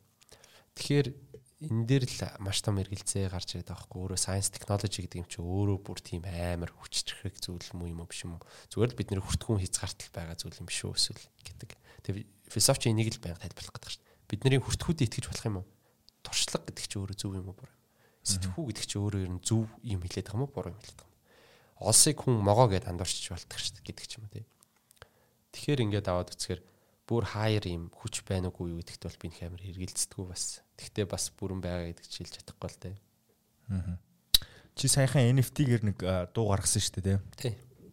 Аа тэр ер нь хэр одоо чанд таалагдсан таалагдсан гэж асуух нь зөв буруу яг тэр шийдэл ер нь хэр хэрэгцээтэй зөв шийдэл вэ гэж бодогдсон байна. Тэр зөв шийдэл яг Арман Битэр яг анх удаага Монголын артистууд яг дуучин бүтээлчдээс э, хамгийн анх ингээд NFT болгож байгаа юм юм да. Альбом NFT болгоод тэгээд зураг NFT болгоод ингээд зарж байгаа дээ. Тэгээд тэрийг бол би зүгээр л яг цаг үетэйгээ хамгийн хүлний зүйлж байгаа л алах юм л гэж харж байгаа. Coin NFT гэдэг юмнуудаас ерөөсө холдож бол болохгүй. Гэхдээ нэг сул тал энд юу байна вэ гэхээр э, жишээ нь coin дэр юу вэ гэхээр тийм бүтээлцэд хүүг устгах гэдэг гэж би хараад байгаа байхгүй юу. Хит их ингэ яваад байгаа юм бол чинь үгдий нэг хүүхэд гинт ингээ 5 сая төгрөгтэй байсан тэрийг 20 сая төгрөг болгоод 60 сая төгрөг болгоод яг алдаж байгаа юмс нь илүү олон байгаа шүү дээ. Тэр чинь бүгд л мөнгө гээд хин нь илүү их авах байл гэж үзэж байгаа шүү дээ. Хэрвээ зүгээр логикоор нь бодоод үзэх юм бол. Тэнгүү тэндээс хүүхдүүд юу суралцаад байна гэхээр манай сурагч төртөл тийм суралцаад авах. Coin ер нь аваад идэм юм. Тэгээ бараг сургуулаас гарт юм гэдэг ч юм уу тий. Тэг хин эмч хийгээд хин багш хийгээд хин гарлам мандчих тий. Тэгэхээр иймэрхүү бас сэтгэлгээр рүү аваач чинь нөлөө тийм хялбар аргаар мөнгө олох Тэгэд хэлбэр араар мөнгө олцсон ингээд мөнгөтэй олцсон маш нэг хүн. Тэг ингээд жоохон наар мөнгөтэй олцсон байлаа гэж бодсон юм. Тэг тэр чинь төлөвшөөг байгаа, юм сурааг байгаа. Эсвэл ажил дээр нэг өглөөс орой болох байх хэвээр ажлын тэр нэг э, work ethic ёс зүй хариуцлагын мэдрэмжэд айгүй ол юм хэрэгтэй шүү дээ. Тэр юм аваагүй хүн баян болчихгоо тэр хүн яаж нийгэмд үйлдэл гаргах вэ гэдэг юм гарч ирж байгаа. Би нэр мөнгөтэй нэг нөхрөө очиод яасан ч бол яана гэдэг ч юм уу. Тэгэхээр энэ өөрөө технологийн төвчлүүд нь өөрөө бас зөв буруу гэдэг дээр бас эргэлзээ бол надад бас төрөл байгаа. Гэхдээ угаасаа л ийм юмнуудыг хүлэн зөвшөөрөл явна л та. Тэгээ NFT-г бол би зөв гэж харж байгаа. Надад дээрэс бас ашигтай ч байсан. Маргааш би бас NFT-тэй уулзах Монгол NFT-тэй. Ингээ бас өөр ямар ажлууд өрнүүлж болохоор байна. Дижитал тал руугаа ер нь орно. Би илүү стрим дээр дандаа хөгжмөө байрладаг юм. Хүмүүс тийм л байгаа л да. Битээр аль болох баг цомог зардаг юм. Одоо нэг цомгийн ажил эхлүүлэх гээд байгаа. Тэгэхээр илүү л дижитал байдлаар л юмудаа хүргээл явах хаад лейблүүд э, эсвэл тодорхой платформудаас ангид байгаад артист өөрөө орлого олох боломжийг л NFT хамгийн дөрүүлж өгж штэ тий. Тэгэхээр энэ бол нөгөө одоо байгаа бизнесийн орчинд байгаа одоо төлөвөөс арай өөр альтернатив шүү дээ. Тэгэхээр энэ рүү олон артист тэр артист их орж ирэх тусмаа одоо та нарт ашигтай болж хувирах гэдэг нь гэсэн үг үстэй. Тийм, ер нь бол. Тэгэхээр чи бусад артистуудтай ер нь зөвлөж байгаа юу нэг NFT гаргаж болно тийм зөвлөж байгаа тийм нэг юм байгаа. Одоохондоо NFT дээр контент зэс гэдэг нэг юм орж ирэг байгаа. Тэгвэл чинь миний дууг яаж сонсох нь ойлгомжгүй байгаа байхгүй хүмүүс. Тэгвэл контент зэс орж ирж ээж тэр дуунууд бол хүрэгтэн тэгэхээр хийх ажлууд айгүй олон байгаа даа Монгол NFT дээр. Тэгтээ яг NFT эзэмшиж байгаа хүмүүс бол дуу хизээ тэр контент зэснийх нь апдейт нь орж ирэн тэр үеэс шүү дуугаа ингээд сонсоод явна. Тэгвэл энэ дээр гол гарч ирж байгаа юм нөгөө зохиогчийн ирэх ч юм уу тэр хүний уран бүтээлийг жинхэнэ шударгаар үнэлж байгаа гэдэг юм аа. Тэр хүн уран бүтээлийг хідэрч зармаар байж болно шүү дээ. Нэг хүн 50 мянгаар тэр альбомаа зараа тэр нэг зөвхөн худалдаж авсан хүмүүс нь сонсох орчин хэрвээ бүрдүүлээд их юм бол эн чинь бидний хувьд бүр маш том мөнгөний хувьд санхүүгийн хувьд маш олон залуучуудыг доктортой болгож өгөх. Ажил юм юм болов гэж хараад байгаа шүү дээ. Ер нь. Тэгээ алддгүү те. Тий. Алдагдал байхгүй. Чи iTunes, Apple Music дээр уран бүтээлээ гаргадаг, Spotify дээр байдаг. YouTube дээр байгаа те.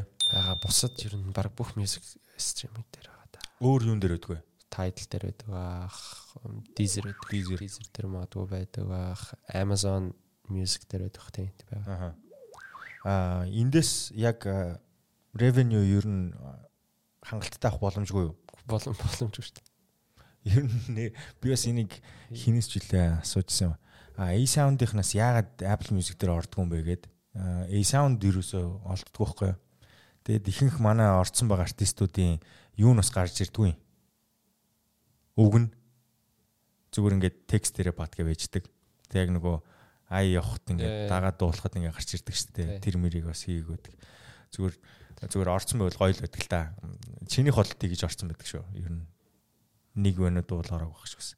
Аа юун дээр зүгээр яг одоо ингээд global sales хийх боломжтой артистууд гэж байна л да. Тэг Magnolia нь бол өөрийнх нь дуу Netflix-ийн киноны саундтрак болсон байдаг. Тэгээд бусад яг одоо яг өөрийнхөө зүгээр юугаар жанраар англи хэл дээр дуулах юм уу. Тэгээд бүүм гэд мэдгүй. Global болчих юм болоо те мэдгүй шүү дээ. Аа зүгээр яг чам тэгчих юмсан гэсэн тийм юу гэдгүй юу? Байх огт байхгүй. Би зүгээр юу гэж боддог хэрэг Монгол хүмүүстэй нөлөөлөх юм байна. Монголчуудыгаа л ер нь сайжруулах хэрэгтэй байна гэж боддог. Мэдээж гадаадын компанид ажиллаад ингээд Монголынхоо нэр төрийг гаргаж байгаа. Тэр бол дахиад бас Монголд хөрөнгө оруулж байгаа байдал мөн. Тэгтээ гадаадын компанид ажиллаж байгаа гэдэг нэг юм байгаа үз. Цаана гадаадын компани хөгжүүлж өгöd нь шүү дээ. Ер нь яг үнэндээ бол бодит байдал тэр. Тэгэнгүүт тэр хүнийг юу гэж зааж байгаа юм биш зүгээр би болохоор ойлоо нэгдүгээрт миний амбишн айгуу доогоор гэж магадгүй хоёрдугаар угаасаа миний би чадвараа мэдчихэж байгаа байхгүй юу чинь надаас илүү англиар үглээд би угаасаа англиар үглэх гэж зоох шаардлагагүй арман гэд маш чадварлаг яг дэлхийн түвшинд үгэлж чаддаг залуу байна. Яг Монголд байгаа хамгийн сайн англиар үгэлдэг залуу надтай хамт байдаг. Тэгэхээр арман бол нэг альбом дээр ажиллаж байгаа. Тэрийг бид нэр илүү тийм гадаад руу гарах байх гэж бодоод байгаа байхгүй юу? Гарахгүй бол тэр лээс. Тэгээ миний хийх ажил болохоор илүү зүгээр л яг Монголдо нөлөөлөх чадах чинь нэрээ. Ажлаараа нөлөөлөх, ярьж байгаа юмараа нөлөөлөх, хөгжмөөрөө нөлөөлөх. Яг жинхэнэ нөлөө үзүүлэх. Гэтэ тэрэн заавал эерэг байхад бөө зөв үнэн л байна гэсэн илүү реалистик байх хэвээр гэж ойлгоод байгаа. Тэгээ тэрийг ажиллаа одоо хүртэл ингээ хийгээл явчихлаа л та. Баярлаа. Үнэн байх. Тэгээд үргэлжлүүлээд үнэн байгаарай. Би угаасаа чамайг чадах байх гэж итгэж байна. Тэгээд хэрвээ яг ертөнц нэг зүйл тэгээд зөв голдрлоороо явах юм бол нөгөө үр дагаврууд нь ч гэсэн эхлэн зүв байчих юм бол төгсгөлн зүв байдаг. Тэгээд явцсан нь бол угаасаа дээшээ доошоо урт бүдүүн нарийн галян зүрх шүү дээ. Тэгээд цаг зав гаргаж ирж ярилцсанд маш их баярлаа. Тэгээд би чамаас айгүй олон зүйлийг сонсоод ер нь бол араас ирж байгаа үе маань айгүй гоё болж байгаа юм байна гэдэг ихтгэл үнэмшил төрлөө. Тэгээд миний нөгөө нэг ярддаг сэдвүүд бол их хвчлэн эрүүл мэндтэй холбоотой тэгээд баг саг технологи ярддаг. Хүмүүс магадгүй гайхаж байгаа гинт юм философи яриад тэгээд дээрэс нь хөгжмийн индустри дээрэс нь ихтгэл үнэмшил шашин шүтлэгэн энэ бүх зүйлсийн тухай ярьчваа гэд тэгээд эхлээ гайхаад сонсч л байсан баг л та 26 таа тий. Тэг 26 таа. Тийм 26 настай хөгжимчин хөгжимчин гэж нэрлэх нь бас буруу бах л та. Уран бүтээлч, багш тэгээд философи ухааны бакалавр, магистра сэтгэл судлаар хийж байгаа. Английн орчуулагчаар магистр авцсан тийм мастер ахгүй. Аа, мастер. Одоо яг сэтгэл судлаар магистрант гэхдээ тэрийгээ сурч дуусгахгүй юм байна. Аа. Амжихгүй юм байна гэдгийг ойлгосон. Буруу сонголт хийсэн байлээ. Эсвэл буруу үедээ сурсан байлээ. Окей. Тэгээд ийм залуутай ярилцахад түүний хүүрнэх зүйлс юм байла. Та бүхэнд нэгийг бодогдуулж хоёрыг тунгах боломж олгосон байх гэж найдаж байна. Бид угаасаа бие биенээсээ тусдаа амьдрах боломжгүй нэг нийгэм дотор амьдрна. Гэхдээ хин нэгнийхээ хийх үйлдэл явах замыг нь бол шүүхгүйгээр өөрт нь боломжийг олгоод явуулдаг тэр нийгэм рүү яваад харилцан амьдрахтаа ад үзэхгүйгээр бас үргэлж байнга жаргалтай байхгүйгээр ер нь бол яг ингээд цогцоод амьдрах тэр нийгэм рүү маш хурдан очоод гол нас жаргалын индекс өндөртөө тэр нийгмийг л бүтээхин төлөө энэ энэ үеийн залуус зорж байгаа шүү. Тэгээд алдаа дутагдaltaй зүйлс байх бах тэрийг нь тухайн үед нь засаж залруулах боломж нь олдвол бие биендээ бас тэр боломжийг олгож байгаарай. Тэгээд танд жаргалыг хүсье дараагийн дугаараар ирээ болцгаая. Секс цагаан богдлаа. Секс цагаан богч юу. Баярлаа. За баярлалаа. За та бичлэгийн төгсгөлд ирсэн байна. Бидний бэлтгэсэн мэдээлэл танд хэрэг болсон гэж найдаж байгаа шүү. Мэдээж амьдралын маягтай холбоотой өөрчлөлтийг иймэрхүү төрлийн мэдээллийг авмагцаа шууд өөрчлөн гэдэг бол худлаа. Танаас хүчин чармаалт, тууштай байдал шаардах болно. За, тууштай байдал гэснээс бидний бэлтэж байгаа мэдээ мэдээллийг цаашдаа үргэлж авахыг хүсэж байгаа бол манай YouTube хуудсанд заавал subscribe дараарай. Хажуу талд нь байгаа хонхыг дарчих юм бол орж байгаа мэдээлэл цаг тухайд нь танд notification хэлбэрээр очих болно. Тэгээд хизээ орон төдий та мэдээлэл авах боломжтой. Энэ нь танаас ямар нэгэн үн төлбөр авахгүйгээр нэгдхийг урьж байгаа зүйл шүү. Бидэнтэй олон хүн нэгдэх тусам бидний мэдээлэл улам мариун ихээр бэлтгэгдэж та бүхэнд хүрэх ёстой юм байна. За тэгээд нэвтрүүлэгтэй холбоотой санал хүсэлтийг комент хэлбэрээр доор үлдээж болно.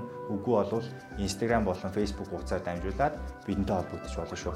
За ямар тааш би танаас амжилтлан гуйж байна. Бидэнтэй нэгдээрээ subscribe дараарай. Тэгээд хонхын дүг дүг дарчаарай.